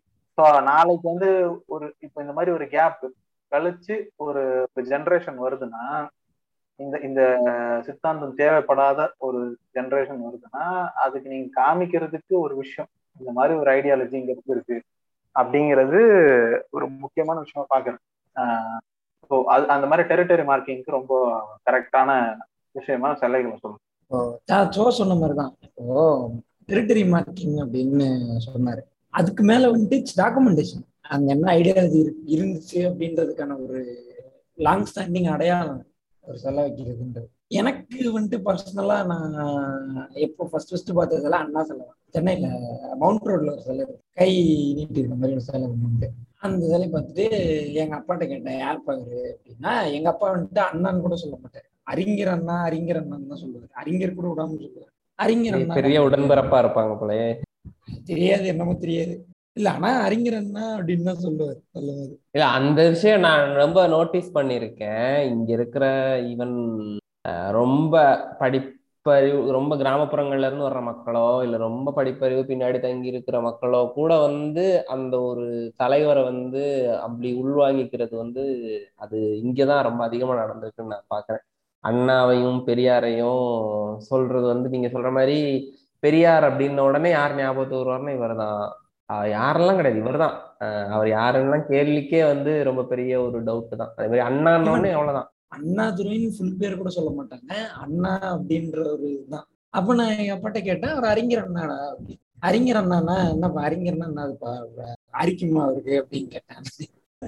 இல்லடா அறிஞர்னா வந்துட்டு எல்லா விஷயமும் தெரிஞ்சவர்னு அர்த்தம்டா. அப்போ வந்துட்டு அப்புறம் அடுத்த வாரமே என்னை கூட்டு போனேன் காஞ்சிபுரத்துல இருந்தேன் அப்ப நானு அங்க வந்துட்டு அண்ணா நினைவில் உண்டு. சின்ன வீடு ஒன்று உண்டு. அண்ணா இருந்த வீடு அப்படின்னு சொல்லி. உள்ள போனோடனே அவர் அவரோட இறுதி ஊர்வலத்துல இருந்த போட்டோ இருக்கும். இன்னைக்கு வரைக்கும் உலகத்திலே லார்ஜஸ்ட் இறுதி ஊர்வலம் தான் அந்த போட்டோ வந்து என்னப்பா அப்படின்னா அவ்வளவு பேர் வந்தாங்கடா அவர் இறந்தப்ப. அவ்வளவு வந்துட்டு மக்களுக்கு அவர் மேல பாசம் அப்படின்னு சொல்லி சொன்னாங்க. ஒன்றும் இல்லை. நான் வந்துட்டு சென்னைக்கு சும்மா பக்கத்துல இருந்தால அப்பப்போ போயிட்டு வர்றதுனால எதாச்சியாக பார்த்து கேட்டதுல இருந்து அவர் வீட்டுக்கு போய் அதுக்கப்புறம் அவர் எழுதின புத்தகங்கள்லாம் படிச்சு இன்னைக்கு வந்துட்டு ஒரு நல்ல ஒரு திராவிடன் ஐடியாலஜியில் ரொம்ப விருப்ப ஈடுபாடு உள்ள ஆளா வந்து நிக்கிறேன். All because of a statue அதுக்கப்புறம் பெரியார் சில லேட்டரான்னு பார்த்தப்போ எங்க காஞ்சிபுரத்துலேயே இருக்கு. சங்கர மடத்துக்கு ஆப்போசிட்ல இருக்கும். உட்காந்துட்டு அப்படியே இருப்பார். யாருப்பா இவர் யாருப்பா அப்படின்னா பெரியார். வந்துட்டு கடவுள் இல்ல சாமி கும்பிட மாட்டார் அவரு. பாருன்னா அவர் சாமி இல்லைன்னு சொல்லுவார் அப்படின்னு. அங்கிருந்து வந்துட்டு அப்படியே அடுத்தது ஆரம்பிச்சிருச்சு. கடவுள் நம்பிக்கை. அது டம்மல் அப்படியே இப்படி சிலையை பார்த்து சிலையே சிலைகளே வந்துட்டு என்னுடைய அரசியலை கட்டமைச்சிச்சுன்னு நான் சொல்லுவேன். இல்ல ஆனா இது ராங்கான இதுக்கு கூட்டிட்டு போவாதா? நீங்க உங்களோட நாலேஜ்க்கு நீங்க வந்து சிலை மூலமா நீங்க அந்த சிலை என்ன சொல்ல வருது அப்படிங்கிறத அவங்க ஐடியாலஜி என்ன சொல்ல வராங்க அப்படிங்கிறத கத்துக்கிட்டு அதுக்கப்புறம் அவங்க என்ன சொல்ல வந்தாங்களோ அதை ஃபாலோ பண்ணி நீங்க தெளிவடைஞ்சிட்டீங்க. ஆனா ஒரு பாமரனுக்கு வந்து இந்த மாதிரி இருக்கிறது வந்து ஒரு போர்ட்ரேயலை கொண்டு போய் முடிச்சிடாதா? அந்த இடத்துல கொண்டு போய் அது ஒரு தொடக்கம் தானே? இப்போ ஒரு சிலையை பாக்குறீங்க உங்க திடீர்னு உங்க ஊர்ல ஒரு சிலை வைக்கிறாங்கன்னு வச்சுக்கோங்க ஒரு ஆளுக்கு உங்களுடைய முதல் கேள்வி வந்துட்டு இவர் யாருன்றது தான் இருக்கும். ஸோ நேச்சுரலி ஒரு ஆளை பத்தி நீங்க ஒரு இவர் யாருப்பா சிலை வச்சிருக்காங்க இவர் யாருப்பா இது அப்படின்னு கேட்டீங்கன்னா அவரை பத்தி தெரிஞ்சுக்குவீங்க ஆட்டோமேட்டிக்கா அது சொல்றவன் வந்து தப்பா சொல்றான்ல. அந்த இன்டர்பிரிட்டேஷன் இருக்குங்க. அதுக்கு தான் ஸ்ட்ராங்கரான டாக்குமெண்டேஷனும் தேவை. தலை மட்டும் வச்சுட்டு அதையாவது விட்டுற நான் என்ன சொல்றேன்? சங்கியாவே இருந்தாலும் பெரியார் வந்துட்டு என்ன சொல்றது? பெரியார் கெட்டவர்னு சொல்ல முடியாது அவனால. இவர் வந்துட்டு கொலை பண்ணியிருக்காரா இவர் வந்துட்டு நிறைய பேர் இது பண்ணியிருக்காரா அப்படிலாம் அவனால சொல்ல முடியாது. என்ன பண்ணாரு? சாமி இல்லைன்னு சொன்னாரு. எங்களெல்லாம் இது பண்ணாரு அப்படின்னு சொல்லுவோம். மேல அதை ரீ அதை ரீட் பண்ணிக்கிறது வந்துட்டு it is up to the listener உங்களுக்கு தேவை இருந்தா நீங்க எடுத்துப்பீங்க அவ்வளவுதான். இப்போ முத்துராமலிங்க தேவர் இருக்கு சிலை இருக்கு கோரிப்பாளையத்துல. ஓகேவா? நீங்க போயிட்டு யாராவது அங்க கோரிப்பாளையத்துல ஒரு கடைக்காரன் பிடிச்சு ஏ ஒரு யாரையா பெரிய சிலையா இருக்குது அப்படின்னு கேட்டா அவன் என்ன சொல்லுவான்? அவர் வந்துட்டு தேவர் அவர் வந்துட்டு நம்ம பெரிய தலைவர் தேசிய தலைவர் நேதாஜி ஆர்மிக்கு ஆள் அனுப்புனாரு அப்படிலாம் சொல்லுவான். ரொம்ப நல்ல ஒரு ஏழைங்களுக்கெல்லாம் தன்னுடைய சொத்தை எழுதி வச்சு எழுதி கொடுத்துட்டாரு அப்படின்னு சொல்லுவோம் இப்போ நமக்கு தெரியும் அதுல எத்தனை இப்போ எவ்வளவு வந்துட்டு பீலா அப்படின்றது நம்ம இங்க இருக்க நாலு பேருக்கு தெரியும். ஈவன் நீங்க இப்போ ரிமோட்டான ஒரு வில்லேஜ்ல போய் கேட்டீங்கன்னா கூட தெரியும். தேவர் வந்துட்டு ஓகே ஒரு ஓரளவுக்கு கேஸ்ட் லீடர் தான்ப்பா அவரு ஒன்றும் செய்ய முடியாதுன்றது தெரியும். அவ்வளவுதான். அந்த ரீடபிலிட்டிக்கு தான். நீங்க ஒருத்த மனசுல ஒரு ஆளை விதைச்சிட்டீங்கன்னா அதோட இன்டர்பிரிட்டேஷன் வந்துட்டு அந்த ஆளுடைய சம்மந்தப்பட்டது அதை நம்ம இன்ஃப்ளூயன்ஸ் பண்ணணுன்றது அவசியமே இல்லை. He will have the thirst to find out என் ஊர்ல இவ்வளவு பெரிய சில ஒருத்தனுக்கு வச்சிருக்கான்னா அவனை பத்தி நாலு விஷயம் தெரிஞ்சுக்க மாட்டான் அதுதான் matter all you need to do is நீங்க அந்த மனிதர் இருந்தாரு இந்த இடத்துல வாழ்ந்தாரு. இங்க செலவைக்கிற அளவுக்கு இவருக்கு சிக்னிபிகண்டா ஒரு வேல்யூ இருக்குன்றத நீங்க அந்த மனிதன்கிட்ட விதைக்கிறீங்க. அவ்வளவுதான். அதுக்கு மேல வந்துட்டு அந்த மனுஷனோட நாலேஜும் அவனோட எக்ஸ்போஷரும் பார்த்துக்கணும் ஏன்னா எல்லாரையும் நீங்க போயிட்டு புக்கு படின்னு சொல்ல முடியாது. ரேண்டமா ரோட்ல போற ஒருத்தனை பிடிச்சி டே போற பெரியார் போய் படுறா டே போய் மார்க்ஸ் படுறான்லாம் சொல்ல முடியாது. He should have some exposure to it okay பெரியார்னா யாருப்பா? இங்க சிலையா உட்காந்துருப்பாருல புக்கு பிடிச்சிட்டு அவர் தானே பெரியார். ஓகே அவர் என்ன சொன்னாரு அப்படின்னா அவர் கடவுள் இல்லைன்னு சொன்னாரு. ஏன் சொன்னாரு? கடவுளை வச்சு இவங்க பண்ற பிராடத்தனத்துனால கடவுளே வேணாம் போடான்னு சொன்னாரு. அவ்வளவுதான். அவர் இன்னொன்னு சொன்னார்ல இப்போ எங்க என்ன இந்த மாதிரி ஆக்கிடும்ன்றதுக்கு தான் கீழே அவர் எழுத சொன்னாரு.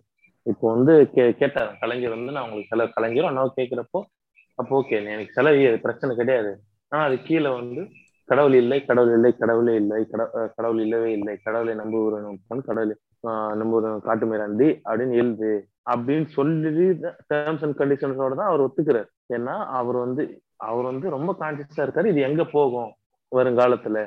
அதே அதே பெரியார் தான் வந்து கலைஞர் உயிரோட இருக்கும்போதே அவருக்கும் செலவு வைக்கணும் அப்படின்னு சொன்னார். உயிரோட இருக்கும்போதே சிலை வச்சது வந்து ரொம்ப லெஸ் பீப்புளுக்கு தான். கலைஞர் அப்புறம் வந்து காமராஜர் அதுக்கப்புறம் வந்து பெரியார் நினைக்கிறேன். கரெக்டா கலைஞரோட சிலையுமே அவர் உயிரோட இருக்கும்போது வச்சாங்க. அந்த சிலையும் அதுக்கப்புறம் டேமேஜ் பண்ணாங்க. அப்ப கூட கலைஞர் வந்து சொன்னாரு அந்த தம்பி என்னோட முதுகுல குத்தல நெஞ்சில தான் குத்துனான் அப்படின்னு சொல்லி அதை ஒரு சர்க்காசமா சொல்லிட்டு போயிட்டாரு. அது அவருடைய ஸ்கில் ஆமா. யாரு? கலைஞர் கலைஞர் எம்ஜிஆர் இறந்தப்பதான் குத்துவாங்கன்னு நினைக்கிறேன். ஆமா. இல்ல அது வந்துட்டு அவருக்கு ரொம்ப அரசியல் நாகரிகம் அதிகங்க கலைஞருக்கு ஆமா. அது அதை எப்படி கையாளணும்னு தெரியும் அவருக்கு ஆக்சுவலா இல்ல அவர் சொல்றோம் இல்லையா இப்ப அண்ணாவுக்கே வந்து சில அண்ணாவோட சிலை ஒண்ணு வச்சிருந்தாங்க. ஆனா அது எம்ஜிஆரோட ஆட்சி காலத்துல வைக்கப்பட்ட ஒரு சிலை. சோ அதுக்கு இவர் வந்து மரியாதை செலுத்தணும்னு சொல்லி போகும்போது அவங்க வந்து படிக்கட்டு எல்லாத்தையும் ரிமூவ் பண்ணிட்டு ஆஹ் இவரை இவர் போகவே விடாத மாதிரி கலை எம்ஜிஆர் வந்து மரியாதை செலுத்திட்டு போனதுக்கு அப்புறம் இவர் போய் மரியாதை செலுத்தணும் அப்படின்னு சொல்லி போகும்போது அவங்க வந்து அங்க போ அந்த சிலைக்கு போய் மாலை போடுறதுக்கான எல்லா வழியும் க்ளோஸ் பண்ணிட்டாங்க. மேலே ஏறி போய் போட முடியாத மாதிரி பண்ணிட்டாங்க. ஸோ அதுக்கப்புறம் வந்து இவர் வந்து பெர்மிஷன் கேட்குறாரு மூணு இடத்துல செலவைக்கணும் அப்படின்னு சொல்லிட்டு. மூணு இடத்துல செலவைக்கணும்னு சொல்லிட்டு பெர்மிஷன் கேட்டால் கூட சரி ஓகே அப்படின்னு சொல்லிட்டு எம்ஜிஆர் கொடுத்துட்றாரு. எம்ஜிஆர் கொடுத்ததுக்கப்புறம் வள்ளுவர் கோட்டம் இருக்கு இல்லையா இப்போ? அதுக்கு ஆப்போசிட்ல அந்த இடத்துல ஒரு அண்ணாவோட சிலை இருக்கும். அந்த சிலையை வைக்கிறதுக்கு இவர் வந்து அடிக்கல்லாம் நட்டி எல்லாம் ஸ்டார்ட் பண்ணிட்டாரு. ஆனால் அதுக்குள்ள அந்த எமர்ஜென்சி பீரியட் வந்து அவங்களோட இதை ஆட்சியை கலைச்சிடுறாங்க. ஸோ அந்த சிலையை வந்து குடியரசுத் தலைவரை வச்சு திறக்கிறாங்க. அந்த இதையும் மாத்திடுறாங்க அங்க அந்த இந்த கல் இது இவரால் அடிக்கல் நட்டப்பட்டது அப்படின்னு சொல்லி போட்டிருப்பாங்க இல்லையா? அதையும் ரிமூவ் பண்ணிடுறாங்க. ரிமூவ் பண்ணிட்டாங்க. அப்ப இப்ப இவர் என்ன பண்றாரு கலைஞர்? திருப்பி ஆட்சிக்கு வந்ததுக்கு அப்புறம் வள்ளுவர் கோட்டத்தை ஃபினிஷ் பண்ணிட்டு இந்த வள்ளுவர் கோட்டம் நிறுவியவரால் நிறுவப்பட்ட சிலை அப்படிங்கிற மாதிரி வள்ளுவர் கோட்டத்துக்குள்ள இது வச்சிடுறாரு கல் கல்வெட்டு வச்சிடுறாரு. அப்படிதான் அந்த மாதிரி நிறைய ஸ்டாங்ஸ் எல்லாம் நிறைய பண்ணுவாரு. அப்புறம் இங்க இது பண்ணார் இல்லையா? கன்னியாகுமரியில திருவள்ளுவர் சிலை. ஆமா பெரிய திருவிழா நூத்தி முப்பத்தி மூணு அடியில வச்சாரு. அதுவுமே வந்து ஒரு கவுண்டர் பாலிடிக்ஸ் பண்றதுக்காக தான் வச்சாரு. என்னன்னா இவங்க வந்து வடக்கே காஷ்மீர்ல இருந்து தெற்கே குமரி வரை குமரியில வந்து நம்ம அதுக்காக இந்து தேசமா மாத்தணுங்கிறதுக்காக விவேகானந்தர் பாறை அப்படின்னு சொல்லிட்டு இது பண்ணாரு. விவேகானந்தர்னு சொன்ன உடனே ஞாபகம் விவேகானந்தரே வந்துட்டு நம்ம ஒரு மிஸ்டேக்கன் ஐடென்டிட்டியா இந்துத்துவம் கொண்டு போயிடும் அவருக்கே பிடிக்காது ஆக்சுவலா இந்த கும்பல. அவருன்ட்டு வந்துட்டு ஒரு என்ன சொல்றது அவர் மேல எனக்கு பல விமர்சனம் இருக்கு. ஓகே அப்பார்ட் ஃப்ரம் தட் அந்த அவர் வந்துட்டு ஒரு இந்துத்துவவாதி கிடையாது. அதுல தெளிவா இருக்கலாம். ஆனா இவனுங்க வந்துட்டு அப்படியே காவி கலர் கட்டி இருக்கிறதுனால அப்படியே ஓகே டக்குன்னு கூட இவர் பிடிச்சி பைக்குள்ள போடுன்ற மாதிரி ஓட்டு போயிட்டு இருக்காங்க அதுக்குதான் வந்து உங்களுக்கு சொல்றேன் தொலைநோக்கு பார்வை இருக்கணும் இஸ் ஹிந்து அதுல எந்த சந்தேகமும் இல்ல. Your ஹிந்துங்கிறதே ஹைப்போதட்டிக்கல் தானே. இல்ல கிறிஸ்டியன் இந்த நாட்டுல இந்த நாட்டுல கிறிஸ்டியன் அல்லாத இஸ்லாம் அல்லாத புத்தம் அல்லாத எல்லாரும் ஹிந்துஸ் அப்படின்னு சொன்னது. ஓகே ஆனா விவேகானந்தர் வந்துட்டு வாஸ் இந்து ஆக்சுவலா ராமகிருஷ்ண பரமஹம்சரோட பெரிய பக்தர். அவரை பத்தி நான் பேச மாட்டேன். ஓகே. பக்தர். அண்டர்ஸ்டாண்டபிள் ஆமா. ஏதோ என்னமோ வாங்க திராட்சையா திராட்சை இல்ல தீ தீட்சை வாங்கினேன் நீங்க ஒவ்வொரு தடவையும் இந்த மாதிரி ஒரு ஒரு வார்த்தை ஏங்க எனக்கு இல்லைங்க நான் நிஜமே டக்குன்னு திராட்சைன்னு தாங்க சொல்லுங்க சொல்லுங்க. அது என்னன்னு தெரியாதுங்க தீட்சைன்னா எனக்கு என்னன்னு தீட்சைங்க தீட்சைன்னா என்னது இந்த அஹ், சந்நியாசம் வாங்குறது. அதுதான் வாங்கினாருங்க அவர்கிட்ட அதனால அவர் ஹிந்து தான். ஃபாரின்ல எல்லாம் போயிட்டு யோகா பண்ணுங்க நண்பர்களே நம்ம நல்லா இருப்போம். பிரதர்ஸ் அண்ட் சொன்னாரு. சிஸ்டர்ஸ் அப்படின்னு சொல்லி பேசினாரு. அது நல்ல இங்கிலீஷ் பேசுவார். நல்லா படிச்ச படிக்க படிச்ச ஆளு ஒரு நல்ல கல்வியாளர். இளைஞர்களை வந்துட்டு எழுச்சி வாயிலத்தை வெளில வச்சாலும் கரையவே கரையாது. இது எனக்கு புதுசு புது- புதுசா- புதுசா இருக்கு நான் கேள்விப்பட்டது இல்ல. அப்புறம் வந்து பாம்பு கூட உங்களுக்கு தெரியாது அந்த கதை? அதுக்கு ஒரு கதை இருக்கு. இல்ல நம்ம ஒரு சட்டு நான் ஐயாக்கு ஒரு கதைலாம் இருக்கும் தெரியுமா இங்க? ஆமா, ஆமா. அது மாதிரி விவேகானந்தருக்கு ஒரு பஞ்ச் ஆஃப் கதைகள் இருக்கு. பாம்பு கூட பேசினார் சிறு வயதில். ஆமா ஆமா. இதெல்லாம் நான் படிச்சிருக்கேன். நானே வந்து அந்த விவேகானந்த கேந்திரா அந்த இதுக்கு ஆமா. எக்ஸாம்லாம் எழுதியிருக்கேன். அவர் ராமகிருஷ்ணர் வந்து வந்து ஒரு டெஸ்ட் வச்சாராம். ஒரு வெள்ளக்கட்டி கொடுத்து எல்லாரும் வாயிலையும் போட்டுக்க சொன்னாராம். யாரு வெள்ளம் கரையிலையோ கரையுதுன்னு பார்த்தா எல்லாரும் வந்து சப்பி சாப்பிட்டாங்களாம். இவர் தான் அப்படியே கரையாம அப்படியே வச்சிருந்தார் வாயிலே. ஓகே நீ தான் என்னோட உண்மையான கிறிஸ்டியன் அப்படின்னு சொல்லி கமான் அப்படின்னு கூப்பிட்டு போயிட்டேன் என்ன ஹாரி பாட்டர் மாதிரி சொல்றீங்க? ஆமாங்க பயங்கர அதாவது நம்ம ஐயா கூட வந்துட்டு பிசிக்கல் ப்ராவஸ் பத்தி தான் கதை சொல்லுவாங்க. இவருக்கு வந்துட்டு மேஜிக் கதெல்லாம் அடிச்சு விடுவானுங்க. அடி அப்படின்றவானுங்க என்னவோ பண்ணாரு. அதாவது ஒரு ரயில்வே ஸ்டேஷன் கதை ஒன்று சொல்லுவானுங்க. ஒரு நாள் ரயில்வே ஸ்டேஷன் போனாராம்.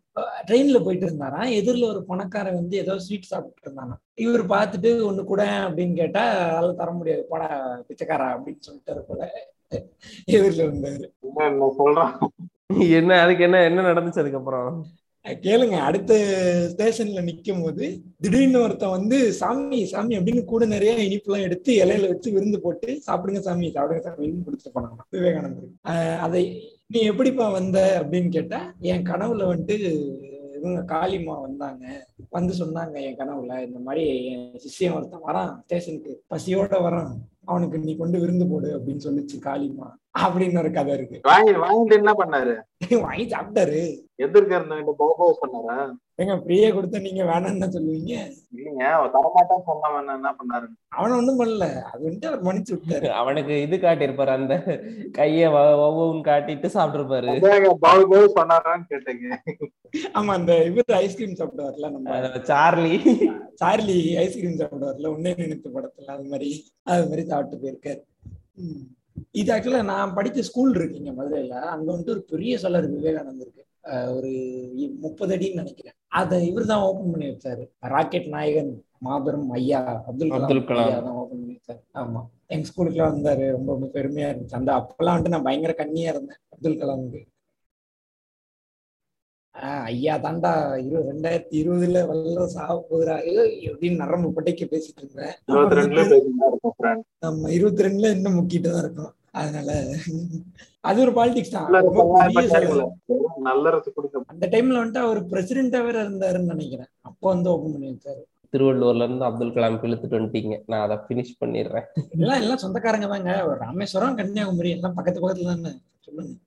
ரைட்டு ரைட்டு அதான் அந்த திருவள்ளுவர் சிலை வந்து அந்த விவேகானந்தர் சிலையோட பெருசா வைக்கணும் அப்படின்னு சொல்லி அப்பதான் அது வந்து ஐட கன்னியாகுமரியோட ஐடென்டிட்டியா மாறணும் அப்படின்னு சொல்லிட்டு வச்சாரு. இன்னமும் இப்போ நல்லா அதை மெயின்டைன் வந்து பயங்கரமா அதை பண்ணிட்டு இருப்பாங்க. அந்த உப்பு காத்துனால சிலை அரிக்குது. அவங்க ஏ- இவங்க மெயின்டைன் பண்ண மாட்டேங்கிறாங்க. ஆப்போசிட் பார்ட்டி வர்றவங்க அப்படின்னு சொல்லிட்டு அவர் கலைஞர் இருக்கும்போது லெட்டர் எழுதுவார் நிறையா. கரெக்டா மெயின்டைன் பண்ணுங்க அப்படின்னு சொல்லி. இப்போ மெயின்டெனன்ஸ் நடந்துட்டு தான் இருக்குது. அது வருஷம் வருஷம் அந்த ஒரு சம்டைம்ஸ் வந்து க்ளோஸ் பண்ணி வச்சிருவாங்க. ஃபுல்லா அந்த உப்பு காத்து பயங்கரமா இருக்கும் அப்படின்னு சொல்லிட்டு. அதுக்கு பெயிண்ட் பண்றது அதை மேனேஜ் பண்றது அதெல்லாம் பண்ணிட்டு இருப்பாங்க. இல்லைன்னா என்ன இது மாதிரி ஆயிடும். நம்ம ஸ்டாச்சு ஆஃப் லிபர்ட்டி இருக்குதுல்ல அது ஆக்சுவலா பச்சை கலரா மாறினதுக்கு ரீசனே அதுதான். ஆக்சிடேஷன் ஆகி அதுதான் பச்சை கலர் ஆயிடுச்சு. ஆக்சுவலா காப்பர் சிலை இருக்கு. அவ்வளவு பெரிய சிலையை காப்புறா ஆமா ஃபுல் சிலை காப்பர் ஏங்க அதுக்கு போட்டியா தாங்க நம்ம ஜி வந்து இதோ வச்சாரு. நம்ம இரும்பு மனிதருக்கு. ஆமா. இருக்கேன். இன்னும் இன்னும் உட்காந்துருக்கு ஊஞ்சல் ஆடிட்டு இருக்கு இந்தியாவின் இரும்பு மனிதர். கவர்மெண்ட்டுக்கு வச்சாரு. ஆனா பாவம் சைனா கிட்ட தான் வாங்க வேண்டியது? ஏய் கரெக்டா இருந்துக்க அப்படின்ற மாதிரி வச்சாரு. யாரை எதிர்த்து செல வைக்கிற உங்களை எதிர்த்து. யார்கிட்ட இருந்து மெட்டல் வாங்குற? உங்ககிட்ட இருந்து தான். ரைட்ரா சிலையே அங்கதான் செஞ்சு ஆமா. மொத்த சிலையை அங்க செஞ்சு கொண்டு வந்து இங்க அசம்பிள் பண்ணாங்க. ஆனா என்ன என்ன? ஸ்டேட்டுக்கே ஒப்பி யூனிட்டியா ஏதோ எழுதி போட்டிருந்தாங்களே. ஸ்டாச்சு ஆஃப் ஸ்டாச்சு ஆஃப் யூனிட்டிங்க அதுக்குதாங்க இல்ல, தமிழ்ல எழுதி போட்டிருந்தாங்க. தமிழ்ல வந்துட்டு ஸ்டாச்சுக்கு ஒப்பி யூனிட்டியோ நம்ம எழுதி போட்டிருந்தான் கூகுள் டிரான்ஸ்லேட்டர்ல அப்படியே அடிச்சிருக்கானுங்க. அது வந்துட்டு ஏதோ கேவலமா வந்திருக்கு. அதை படிக்க தெரியாம அப்படியே போட்டானுங்க ஓகே அப்படின்னு. வரமாட்டானுங்க. ஆமா. ஏங்க தமிழ்நாட்டுல இருந்து எத்தனை பேர் போயிருப்பானுங்கன்னு சும்மா கேட்டு பாருங்களேன். சர்ச்சு சிலையெல்லாம் உடைக்கிறாங்களே அதை பத்தி எல்லாம் சொல்லிடலாமா? அதை பத்தி பேசலாமா? இப்ப கூட உடைச்சாங்களே. ஏங்க, அது மத பத்தின என்ன சொல்றது? அதே சண்டை தான். சண்டை தான் சண்டைக்கு தான் உடைக்கிறேன் பூரா. ஒண்ணு மத சண்டை ஒண்ணு இது ஜாதி சண்டை இன்னொன்னு சித்தாந்தம் மூணு சண்டைக்கு தான் சிலை உடைக்கப்படுது. ஆனா சிலையை மாத்துறதும் இங்க நடந்திருக்குது. அது வேற விதமான ஒரு எதுக்கு வந்து சிவாஜி சிலைய அங்க இருக்கக்கூடாதுன்னு? ஆமா சிவாஜி சிலையை மாத்துனாங்க. கண்ணகி சிலையை எடுத்தாங்க இல்லையா? அதே ஏன் மாத்துறாங்க தெரிஞ்சுக்கணும். ஏன் மாத்துனாங்க? ரெண்டுமே சிவாஜி யார் சிலையை மாத்தினாங்க? மாத்துனாங்க? சிவாஜி சிலையை ஏன் மாத்துனாங்க?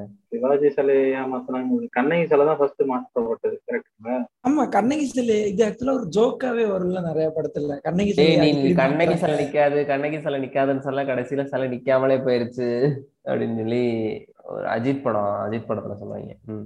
விவேக் வடிவேல் நிறைய பேர் காமெடி பண்ணுவாங்க இதை வச்சு. அது என்னன்னு எனக்கு தெரியாது ஆக்சுவலா சொல்லுங்க. எனக்கே தெரியாது இந்த கதை. சொல்லுங்க ஃபன்னான விஷயம் எனக்கு எனக்கு அது என்ன சொல்லுவாங்கன்னா அந்த இடத்துல கண்ணகி சிலை இருந்துச்சுன்னா அவங்களுக்கு பிரச்சனை அப்படின்னு ஜோசியக்காரர்கள் சொன்னாங்க. யாருக்கு பிரச்சனை? கண்ணகிக்கா? கண்ணகி எனக்கு அவதான் போயிட்டாங்க. அப்புறம் வேற யாருக்கு பிரச்சனை? ஆட்சி ஆட்சியாளர். தலைவரி குளத்தோட அந்த மாதிரி இருந்த பிரச்சனை ஓஹோ ஓகே ஓகே ஓகே. அப்பா இதாங்க பாத்துங்க பகுத்தறிவு மாநிலம். சொல்லுங்க. அப்போ உண்மையிலேயே ராசி இல்லைன்னு தான் மாத்திட்டு இருந்தாங்களா? ஏங்க மாத்தி இருப்பாங்கங்க. அவங்க என்ன ராசி இல்லைன்னு சொல்லிட்டு மகா மக குழந்தை மூழ்கடிச்சு கொண்டவங்க தானே. ராசில நாங்க ஆளே போட்டு சொல்றோம் நீ என்னடா சிலைய சிலைய. ஆனாலும் சிவாஜி சிலையை ஏன் தூக்குனாங்க? இத்தனைக்கும் சமந்தாராச்சே அவரு. ஆஹ் சிவாஜி வந்துட்டு கட்சி ஆரம்பிச்சு தனியாலாம் ஏதோ கொம்பளித்தனம் பண்ணார்ல. அது எப்பயோ பண்ணாரு. அது அவருக்கே தெரியுமே. இல்ல அது ஆனா கலைஞர் வந்து அவர் மேல. இருக்கிற ஒரு பாசத்தினால தானே அவருக்கு செலவு வைக்கிறதுக்கு இது பண்ணாரு. ஆனா அதையுமே ரிமூவ் பண்ணாங்க. இப்போ வரைக்கும் அது போய்கிட்டே தானே இருந்தது அந்த அந்த ஒரு சண்டை. ஆமா அது ஒரு கேஸ் எல்லாமே இப்ப யாரோ ஃபைல் பண்ணியிருந்தாங்கன்னு நினைக்கிறேன். ஆஹ் அவங்க எஸ்டே சிவாஜியோட எஸ்டேட்ல இருந்து கேஸ் எல்லாம் ஃபைல் பண்ணியிருந்தாங்க. அப்புறம். இன்னொன்னு இன்னொன்னு சிலையை விட்டுட்டீங்க முக்கு முக்கு இருக்குமே விநாயகர் சிலை. ஆஹ் முக்கு அதையே முக்கு வச்சிருக்காங்க. சொல்றீங்க. அஹ் அதையே வச்சிருக்காங்க. எங்க மதுரையில வந்துட்டு நடு ரோட்லயே ஒரு விநாயகர் சிலை இருக்கும். என்னங்க சொல்றீங்க? சென்டர் ஆஃப் த ரோட்ல ஒரு சிலை வரும் எங்க அம்மாவோட ஊர் இருக்குங்க. எப்படி தெரியுமா இருக்கும்? ஒரு தெரு கிட்டத்தட்ட அந்த ஒரு தெருவோட நீளம் ஒரு கிலோமீட்டர். சரிங்களா? இந்த பக்கம் அரை கிலோமீட்டர் அந்த நடுவுல எப்படி போனாலும் அப்படி போனாலும் எப்படி போனாலும் அந்த இப்படிதான் வரணும். அதுக்கு நடுவுல ஒரு பைக்கு இந்த பக்கம் ஒரு பைக்கு போலாம் அந்த பக்கம் ஒரு பைக்கு போலாம் நட்டு நடுவுல செலவு வச்சிருப்பானுங்க. எங்க ஊர்லயுமே அப்படி ஒண்ணு வச்சிருப்பானுங்க. எங்க ஊர்ல இத்தனைக்கு பெரிய ரோடு அது. சிம்மக்கல் பஸ் ஸ்டாப் உண்டு. அந்த பஸ் ஸ்டாப்புக்கு முன்னாடி ஒரு பெரிய விநாயகர் கோயில் இருக்கும். சிலை. அதுக்கு என்ன பேருன்னா வழிவிடு விநாயகர். வழியை வழியை ஆமா. அந்த கிராஸ் பண்ணணும்னா நீங்க அந்த ரோட்டை கிராஸ் பண்ணா அந்த கோயில் வழியே தான் கிராஸ் பண்ணணும். வேற ரூட்டே கிடையாது. ஆனா பேரு மட்டும் வழி விடு விநாயகர் ஏன்னா நீ தானே குறுக்க உட்காந்துருக்க நவுர்ற அப்படின்ற மாதிரிதான். இதுக்கே ஒரு கதை சொல்லுவாங்கல்ல ஆக்சுவலி இவ்வளோ விநாயகர் சிலை இங்க வைக்கப்பட்டதுக்கான கதையை வந்து திருடி திருடி கொண்டு வந்து வச்சிருவானுங்க. திருட்டு பிள்ளையார் ராசி அப்படின்னு சொல்லி ஆமா. திருட்டு பிள்ளையார் ராசின்னு திருடிட்டு வருவானுங்க. பக்கத்து வீட்டுல இருந்து பக்கத்து ஊர்ல இருந்து திருடிட்டு வருவானுங்க. ஏங்க அது நான் அது சும்மா நினைச்சிட்டு இருந்தேங்க. அதுக்கப்புறம் எங்க. பிள்ளையார் கோயில் கட்டினப்பதான் எங்க எங்க தெருல ஒரு பிள்ளையார் கோயில் கட்டினப்பதான் எனக்கு அது ஒண்ணு தெரிஞ்சுச்சு அதெல்லாம் என்ன தைரியத்துல பண்றானுங்கன்னு தெரியல. லாரன்ஸ் காமெடி அஜித் காமெடி எல்லாம் பாருங்களா சரி, ஏதோ புழுக்குறாங்க போல நினைச்சிட்டு இருந்தேன் நானு. இல்ல அது உண்மைதான். திருட்டு பிள்ளையார் ராசி. அது ஏன்னு தெரியல வேற ஏதாவது இருந்திருக்கும் அது அப்படியே திருட்டு பிள்ளையார் திருட்டு பிள்ளையார்னு வந்திருப்பாங்க காசு வாங்கி கையில கையில காசு போட்டு வாங்கி வைக்கிறதுக்கு வசதி இல்லாம இருந்திருப்பான் யாராவது ஒருத்தன். உடனே திருடிட்டு வந்து வச்சிருப்பான். இல்லைங்க அப்படி இல்ல இல்லைங்க பிள்ளையார் வாங்கிட்டு வந்தா நூத்தி எட்டு நாள் தண்ணி வச்சு பூஜை பண்ணணுமா ஏதோ. அதுக்கு சோம்பேறித்தனப்பட்டு இவனுங்க வாங்கி ஓ இன்னொரு டைம் பூஜை பண்ணி வைப்பான். நோகாம நான் தூக்கிட்டு வந்து இங்க வச்சுக்கிறேன் அப்படின்னு சொல்லிட்டு வச்சுக்கிறானா? எனக்கு சொன்ன காரணம் அதுதாங்க. ஏதோ இத்தனை நாள் தண்ணிக்குள்ளே இதை வச்சு டெய்லியும் பூஜை பண்ணணுமோ ஏதோ பண்ணணும் தண்ணிக்குள்ள வச்சு பண்ணுவான் நார்மலாவே. கோயிலுக்கு சிலை பண்ணானுங்கன்னா இந்த மாதிரிலாம் ஏதோ பண்ணுவானுங்க. தண்ணிக்குள்ள அப்புறம் நெல்லுக்குள்ள எல்லாம் வச்சிருப்பானுங்க. இந்த மாதிரிலாம் ஏதோ கிழிஞ்சு அதுக்கு இவனுக்கு பண்ணிட்டு சோம்பேறித்தனப்பட்டுட்டு சரி ஓகே ஆமா அவங்க அதர் ஐடியா அப்படின்ட்டு போயிடுறானு பாருங்க பெரியார் சிலையில ஆரம்பிச்சு பிள்ளையார் சிலைக்கு வந்துட்டோம் நம்ம. எங்க நம்ம ஐயா சிலை பத்தி பேசி வச்சேன் ஐயா சிலையா? ஐயாவுக்கு சிலை வச்சிருக்காங்களா என்ன? தேசியமும் தெய்வீகமும் ஒன்னா ஓ அத அத பேசியாச்சு. நான் ஐயான உடனே வேற ஐயாவை சொல்றீங்களோன்னு நினைச்சிட்டேன். நீங்க எந்த ஐயாவை நினைச்சீங்க? மாம்பழம். பெரிய ஐயாவா? அவருக்கு என்ன நாள் இருக்கு. இல்ல மண்டைய போட்டா தானே செலவு வைக்கணும். இவருக்கு வந்துட்டு காடு வெட்டியாருக்கு வச்சிருக்காங்களே? அதெல்லாம் வந்துட்டு ஓட்டு வேணும்னா எல்லாருக்கும் செலவு வைப்பாங்க ஜாலியா வச்சுக்கிட்டு ஃப்ரெண்ட்ஸ் தாங்க வச்சுக்கோங்க அப்படின்ற மாதிரி ஹல்க் வந்து இது கொடுப்பாரு மீட் பால் கொடுப்பாரு. அது மாதிரி கொடுத்துட்டு போயிடுவாங்க இந்த ஊர் இப்பதாங்க தெரியுது. காங்கிரஸோட கிரேஸ் அதிகமா இருக்குங்க. எதனால இந்த எங்க தொகுதியில நாலு தடவை காங்கிரஸ்காரன் அதாங்க வந்து உங்களை மாதிரி ஒரு தீவிரமான தொண்டர். நீங்க ராகுல் ராகுல் காந்திக்கு அப்ப வந்துட்டு இருக்குங்க. அப்ப கண்டிப்பா இல்லைங்க நான் இல்லைங்க. புலம் பிள்ளைய ராக்குறான்னு பேர் வச்ச கண்ணு கண்டு ஏங்க என்ன இருந்தாலும் ராஜீவ் காந்தியோ ராகுல் காந்தி இந்திரா காந்தி சோனியா காந்தி கன்ஃபியூஸ் ஆச்சுன்னா உங்களை என்ன சொல்றது? மாதிரி உயிர் தொண்டர்கள்லாம் இருக்கும்போது அப்ப கண்டிப்பா வைக்கதான் என்ன. ஊப்பின்னு சொல்லுங்க நான் ஏத்துக்கிறேன். இல்லைங்க நீங்க வந்துட்டு சத்தியமூர்த்தி பவனுடைய வந்துட்டு சேவகர் க- ஏங்க, கரசேவகராக இல்லைங்க எங்க அப்பா ஒரு ஊப்பி. அதனால என்ன ஊப்பின்னு சொல்லுங்க நான் ஏத்துக்கிறேன். ஐ கேன் பியர் அப்படிலாம் நாங்க கொடுக்க மாட்டோம். அப்படிலாம் இல்லைங்க. ஏங்க நீங்க தானே இவ்வளவு விசுவாசமா இருக்கீங்க ராகுல் காந்திக்கு. அப்புறம் நீங்க உங்களை என்னன்னு சொல்றது? கல்லுப்பு. சொல்லுங்க. முதல் நீ முடிவும் நீ அப்படி சொல்லுங்க. ம். ஆ இருங்க இருங்க இருங்க. ஒரே ஒண்ணு ஒண்ணு ஒண்ணு. இப்போ சிலை இதோட டாக்ஸிசிட்டிக்கு ஒரு ரீசெண்டா ஒரு காமெடியான சம்பவம். ஒரு ஏதோ ஒரு ஊர்ல பெரியார் சிலையை வந்துட்டு லாரிக்காரன் ஏதோ ரிவர்ஸ் எடுத்து தட்டி இடிச்சிட்டான். ஆஹ் ஆஹ் அதுக்கு போயிட்டு போராட்டம் நடத்துறானுங்க. நீ வந்துட்டு பெரியார் சிலையை உடைச்சிட்ட. நீ வந்துட்டு திட்டமிட்டு உடைச்சிருக்க அப்படின்னு. அவன் பாவம் லாரி டிரைவர் வந்துட்டு பார்க்காம திருப்பி உடைச்சு விட்டான். அந்த சிசிடிவி ஃபுட்டேஜ் பாத்தீங்கன்னாலே தெரியுது. சின்ன ரோடு தெரியாம திருப்பிட்டான். ஊருக்குள்ள வந்து எடு- திருப்பி எடுக்க தெரியாம இடிச்சு தட்டிட்டான். அதுக்கு போயிட்டு மறியல் பண்ணி இதை பண்ணி அதை பண்ணி அது இவனுக்கு தப்பு இல்ல இல்லையா இது? அப்படி பார்க்க தோணுது இல்ல ஏங்க அதுக்காக சிசிடிவி ஃபுட்டு ஃபுட்டேஜ் இருக்குங்க. கை மேல ஃபுட்டேஜ் வச்சிருக்கானுங்க. அது கூட இது பண்ணாம இருப்பாங்க சரி விடுப்பா. கொஞ்சம் முன்ன பின்ன இருக்கதா செய்யும். உலக அந்த வேர்ல்டு வைடு இந்த சிலையர் எப்படி எல்லாம் இருக்குன்னு உங்களுக்கு ஐடியா இருக்கா? பேரன்ப பாருங்க. அதான் சிலை அரசியலோட டவுன் டவுன் சைடு இது. இல்லைங்க வேர்ல்ட் லெவல்ல பாத்தீங்கன்னா நிறைய இடங்கள்ல சிலைகள் உடைக்கப்பட்டிருக்கு. இந்த ஒரு ரெண்டு வருஷத்துல கூறப்பட்ட ரெண்டு மூணு வருஷத்துல நினைக்கிறேன். யூஎஸ்ல கூட ஒரு ஒரு ஒயிட் சுப்ரீமசிஸ்ட் ஒருத்தரோட சிலையை வந்துட்டு கயிறு வச்சு இழுத்து போட்டு உடைச்சாங்க. ஒருத்தர் இல்ல பல பேருக்கு எடுத்துட்டாங்க அந்த மாதிரி. ஆமா. அதுல அவங்க ஒரு வித்தியாசமா பண்ணாங்க.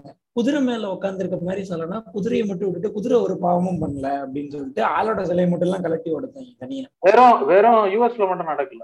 இதே வந்து யூகேலயும் நடந்துச்சு. ஏங்க நம்ம ஊர்ல கூட சொன்னாங்களே இங்க ஒரு எக்ஸாம்பிள் சொன்னாங்களே குதிரையோட ரெண்டு ரெக்கை தான் வந்து அந்த ரெண்டு இலை அப்படின்ட்டு. பாத்திருக்கீங்களா அந்த சிலைய? எம்ஜிஆர் சமாதியில. மெரினா பீச் இல்ல இல்ல. மெரினா பீச் போனோம். மெரினா பீச் போனோம் பாத்திருப்போம். அப்புறம் இன்னொன்னு பண்ணாங்களே ஊப்பில வந்து யானையா நிறைய வச்சாங்க. அதுக்கடுத்து சைக்கிள்காரர் வந்து யானை எல்லாத்தையும் அடிச்சு உடைச்சாரு. அது என்னாச்சுன்னா அந்த நம்ம யானை கட்சி இருக்குல்ல பிஎஸ்பி அவங்க அந்த அம்மா ஆட்சியில இருந்தப்ப என்ன பண்ணுச்சு? ஊரு ஃபுல்லா யானை சிலையை வச்சு விடுச்சு அதுக்கடுத்து நம்ம ஊர்ல நடக்கும்போது இட்ஸ் மைட்டர்னு சொல்லிட்டு அதை எல்லாத்தையும் எடுத்து விட்டான் சைக்கிள்காரன் சைக்கிள் தானே? சமாஜ்வாடி ஆமா ஆமா. சைக்கிள் தான். ஆமா சைக்கிள் தான். சைக்கிள் வச்சு யானை இடிச்சு தள்ளிட்டாரு. இவனுங்க ரெண்டு பேரும் சண்டை போட்டிருந்த கேப்ல இன்னொரு ஜீவ் உள்ள வந்துட்டாரு அவரு. அனுமான் சிலைய வச்சிட்டாரு.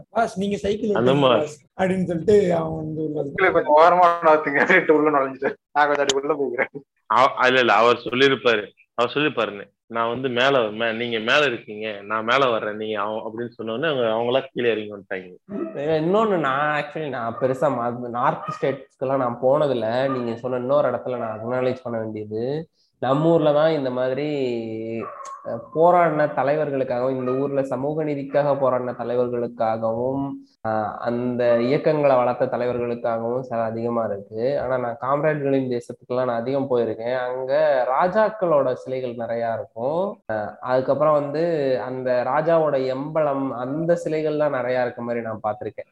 மேபி நான் பார்த்தது அதிகமா இது இருக்கலாம். ஆனா நம்ம ஊர்ல கம்பேர் பண்ணும்போது அங்க அங்க கொஞ்சம் அந்த சிலைகள் அதிகமா தான் இருந்தது. ஆமா இது வந்து கேரளாவோட ஒரு ரீசனிங் இது. அவங்க ஊர்ல வந்துட்டு மொனார்கி ரொம்ப long standing monarchy Travancore Maharaja அப்புறம் வந்துட்டு அவங்க மேல எல்லாம் பயங்கர மரியாதை அதிகம் ஜென்ரலாவே இப்ப கூட. அது ஒரு ரீசன் ஆமா இப்ப கூட தான் இப்ப கூட தான். இப்போ கூட கூட சபரிமலை ஆமா ஆமா இருக்காங்க இருக்காங்க. திரு திருவிதாங்கூர் சமஸ்தானம் மட்டும் இல்ல அங்க இருக்கிற எல்லா சமஸ்தானத்தோட ராஜா ஃபேமிலிக்கும் இப்பவும் அந்த முன்னாடி என்ன மரியாதை கொடுத்தாங்களோ அதே மரியாதை கொடுத்துட்டு பீப்புள் வந்து இருக்கு. இருக்காங்க. இன்னும் அப்படிதான் இருக்காங்க. ராஜ மரியாதை அப்புறம் பரிவட்டம் கட்டுன்றது இந்த மாதிரி பல பல பேர் கிரிஞ்செல்லாம் பண்ணிட்டு இருப்பாங்க. கேட்டா வெளில கேட்டா மட்டும் நாங்க பெரிய ப்ராகிரசிவ் ஸ்டேட் ஆஹா ஓஹோன்றது.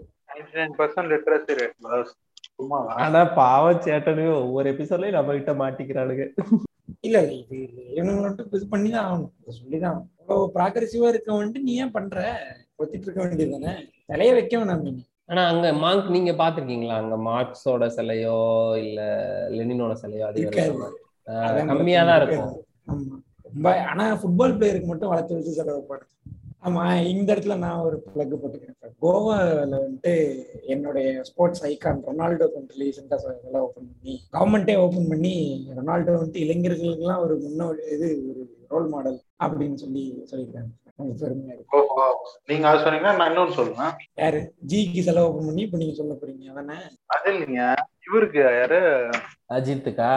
மைக்கேல் ஜாக்சனுக்கு இங்க ஒருத்தர் செலவு வச்சுக்கிறாரு. வேல்ஸ் யூனிவர்சிட்டியில அவர் சிம்பு கூட செலவு நீங்க அவர் விட்டுருங்க. சீக்கிரம். கம்மிங் ஆமா. எந்த டாக்டர் பட்டம் கொடு- இந்த டாக்டர் பட்டம் கொடுத்துட்டாருல அடுத்த செலவு தான் வரணும். அடுத்த சிலைதான் மார்பு ஆர்டர் கொடுத்துட்டேன் நீங்க வந்து உட்காரணும். அவ்வளவுதான். சிம்பு சிலைக்கு மக்கள் எஃப்எம் வந்துட்டு வாழ்த்துக்கிறது சொல்லி நான் முடிச்சுட்டேன் என் இன்னொட்டு தான். இந்த டாபிக் ஏன் எடுத்தோம் அப்படின்னா எனக்கு ஒரு கொஸ்டின் இருந்தது. திருப்பி திருப்பி ஒரு ஒவ்வொரு இடத்துல இது வந்து ஒரு பெரிய பொலிட்டிக்கல் ஸ்டண்டா மாறிக்கிட்டே இருக்குது. தெரிஞ்சும் திருப்பியும் புதுசு புதுசா சிலைகள் நிறைய இடங்கள்ல வைக்கிறாங்க. திருப்பி அவமானப்படுத்தப்படுதலோ இல்ல அடையாளப்படுத்தப்படுதலோ இல்ல தனக்குள்ள அந்த தலைவரை இழுத்துக்கிறதுக்கான ஒரு டூலாவோ இதை யூஸ் பண்ணிட்டே இருக்காங்க. அப்படி என்ன இருக்கு? ஒரு ஸ்டாச்சு அப்படிங்கிறது வந்து அப்படி என்னத்தை தான் பிரதிபலிக்குது அப்படிங்கிற அந்த ஒரு சின்ன கொஸ்டினுக்கு ஒரு ஆன்சர் தேடணும் அப்படிங்கிறதுக்காக தான் இந்த எபிசோட் பண்ணணும். எனக்கு ஓரளவு ஆன்சர் கிடைச்சதுன்னு நினைக்கிறேன். உங்களோட இன்னொரு இருந்ததுன்னா சொல்லுங்க. அதாவது சிலைகள் வந்து பல காரணங்களுக்காக வைக்கப்படுது. எல்லா சிலையும் வந்து ஒரு தட்டுல வச்சு பார்க்க முடியாது. ஒரு கண்ணோட்டத்திலையும் பார்க்க முடியாது. கோயில்ல இருக்கிற சிலைகளுக்கான தேவைகள் வேற ரோட்ல இருக்கிற சிலைகளுக்கான தேவை வேற. அந்த சிலைகள்லயும் வெவ்வேறு கேட்டகரி ஒவ்வொன்றும் ஒவ்வொரு காரணத்துக்காக வைக்கப்படுது. அது எல்லாத்தையும் மொத்த சிலைகள் அப்படின்னு ஒரு கொடைக்குள்ள கொண்டு வர்றது வந்து சரியான பார்வையை தராது. ஸோ சிலைக்கு பின் இருக்கிற காரணம் அது தெரியணும். ஆஹ் எதை வலியுறுத்துறதுக்காக அந்த சிலைகள் வைக்கப்படுதுங்கிறது முக்கியம். மேலோட்டமா வெறும் சிலை பார்க்கணும். இல்லைங்க. இப்போ அந்த சிலையை சேதப்படுத்துறதாலயோ அதுக்கு காவி அடிக்கிறதாலயோ சாணி அடிக்கிறதாலயோ அந்த தலைவர் அந்த தலைவரோ யாரோ அவங்க பண்ணது வந்து இல்லைன்றது ஆக போறது இப்போ அந்த கார் அந்த சேதம் வந்து எந்த மோட்டோல பண்றான் யாருக்கு பண்றான்றது பொறுத்து அந்த ஆள் என்ன பண்ணாரு? எதுக்காக இதை பண்றாங்க? அப்படின்றதுக்கு நோக்கி தான் இது வந்து கொஞ்சம் என்ன கேட்டா கொண்டு போகும். அந்த தலைவர்களுக்கு இழுக்கான்னு கேட்டா இழுக்கு கிடையாது அது சுத்தமா. எந்த விதத்துல இழுக்கு கிடையாது. எதுக்காக இதை பண்றான்ற கேள்விகளை மட்டும் எழுப்போம். அதுக்காக நம்ம வந்து இந்த சிலைகளை இந்த மாதிரி பண்றாங்க இது வேணாம் அதுல இருக்கட்டும். அப்பதான் அதை கடத்த முடியும். பட் இது two side of the coin அது நாளைக்கு இந்த சக்கரை இந்த சக்கரை அப்படி திரும்பும் போது இது வேறமா கூட மாறும். பட் அதையும் நம்ம ஏத்துக்கிட்டு தான் ஆகணும். அதையும் எப்படியே இருக்க முடியும். நான் என்னோட கருத்துல இந்த ஊர் வந்து இப்படியே இருக்காது. எவ்ரி ஒரு டிக்கெட் வந்து இது மாறிக்கிட்டே தான் இருக்கும். வாழ்க்கை ஒரு ரோஹித் சர்மா தொப்பட அப்படின்னு ஆனா அது குறையவே குறையாது. ஓகே நன்றி வணக்கம். மக்கள் எஃப்எம் இது மக்களுக்கான எஃப்எம் கேளுங்க ஷேர் பண்ணுங்க சப்போர்ட் பண்ணுங்க சர்ப்ரைஸ் பண்ணுங்க எல்லாம் பண்ணுங்க. கேக்குறதே சர்ப்ரைஸ் தான். கட் பண்ணிக்கோங்க. இத போடுவனே இத போடுவனே.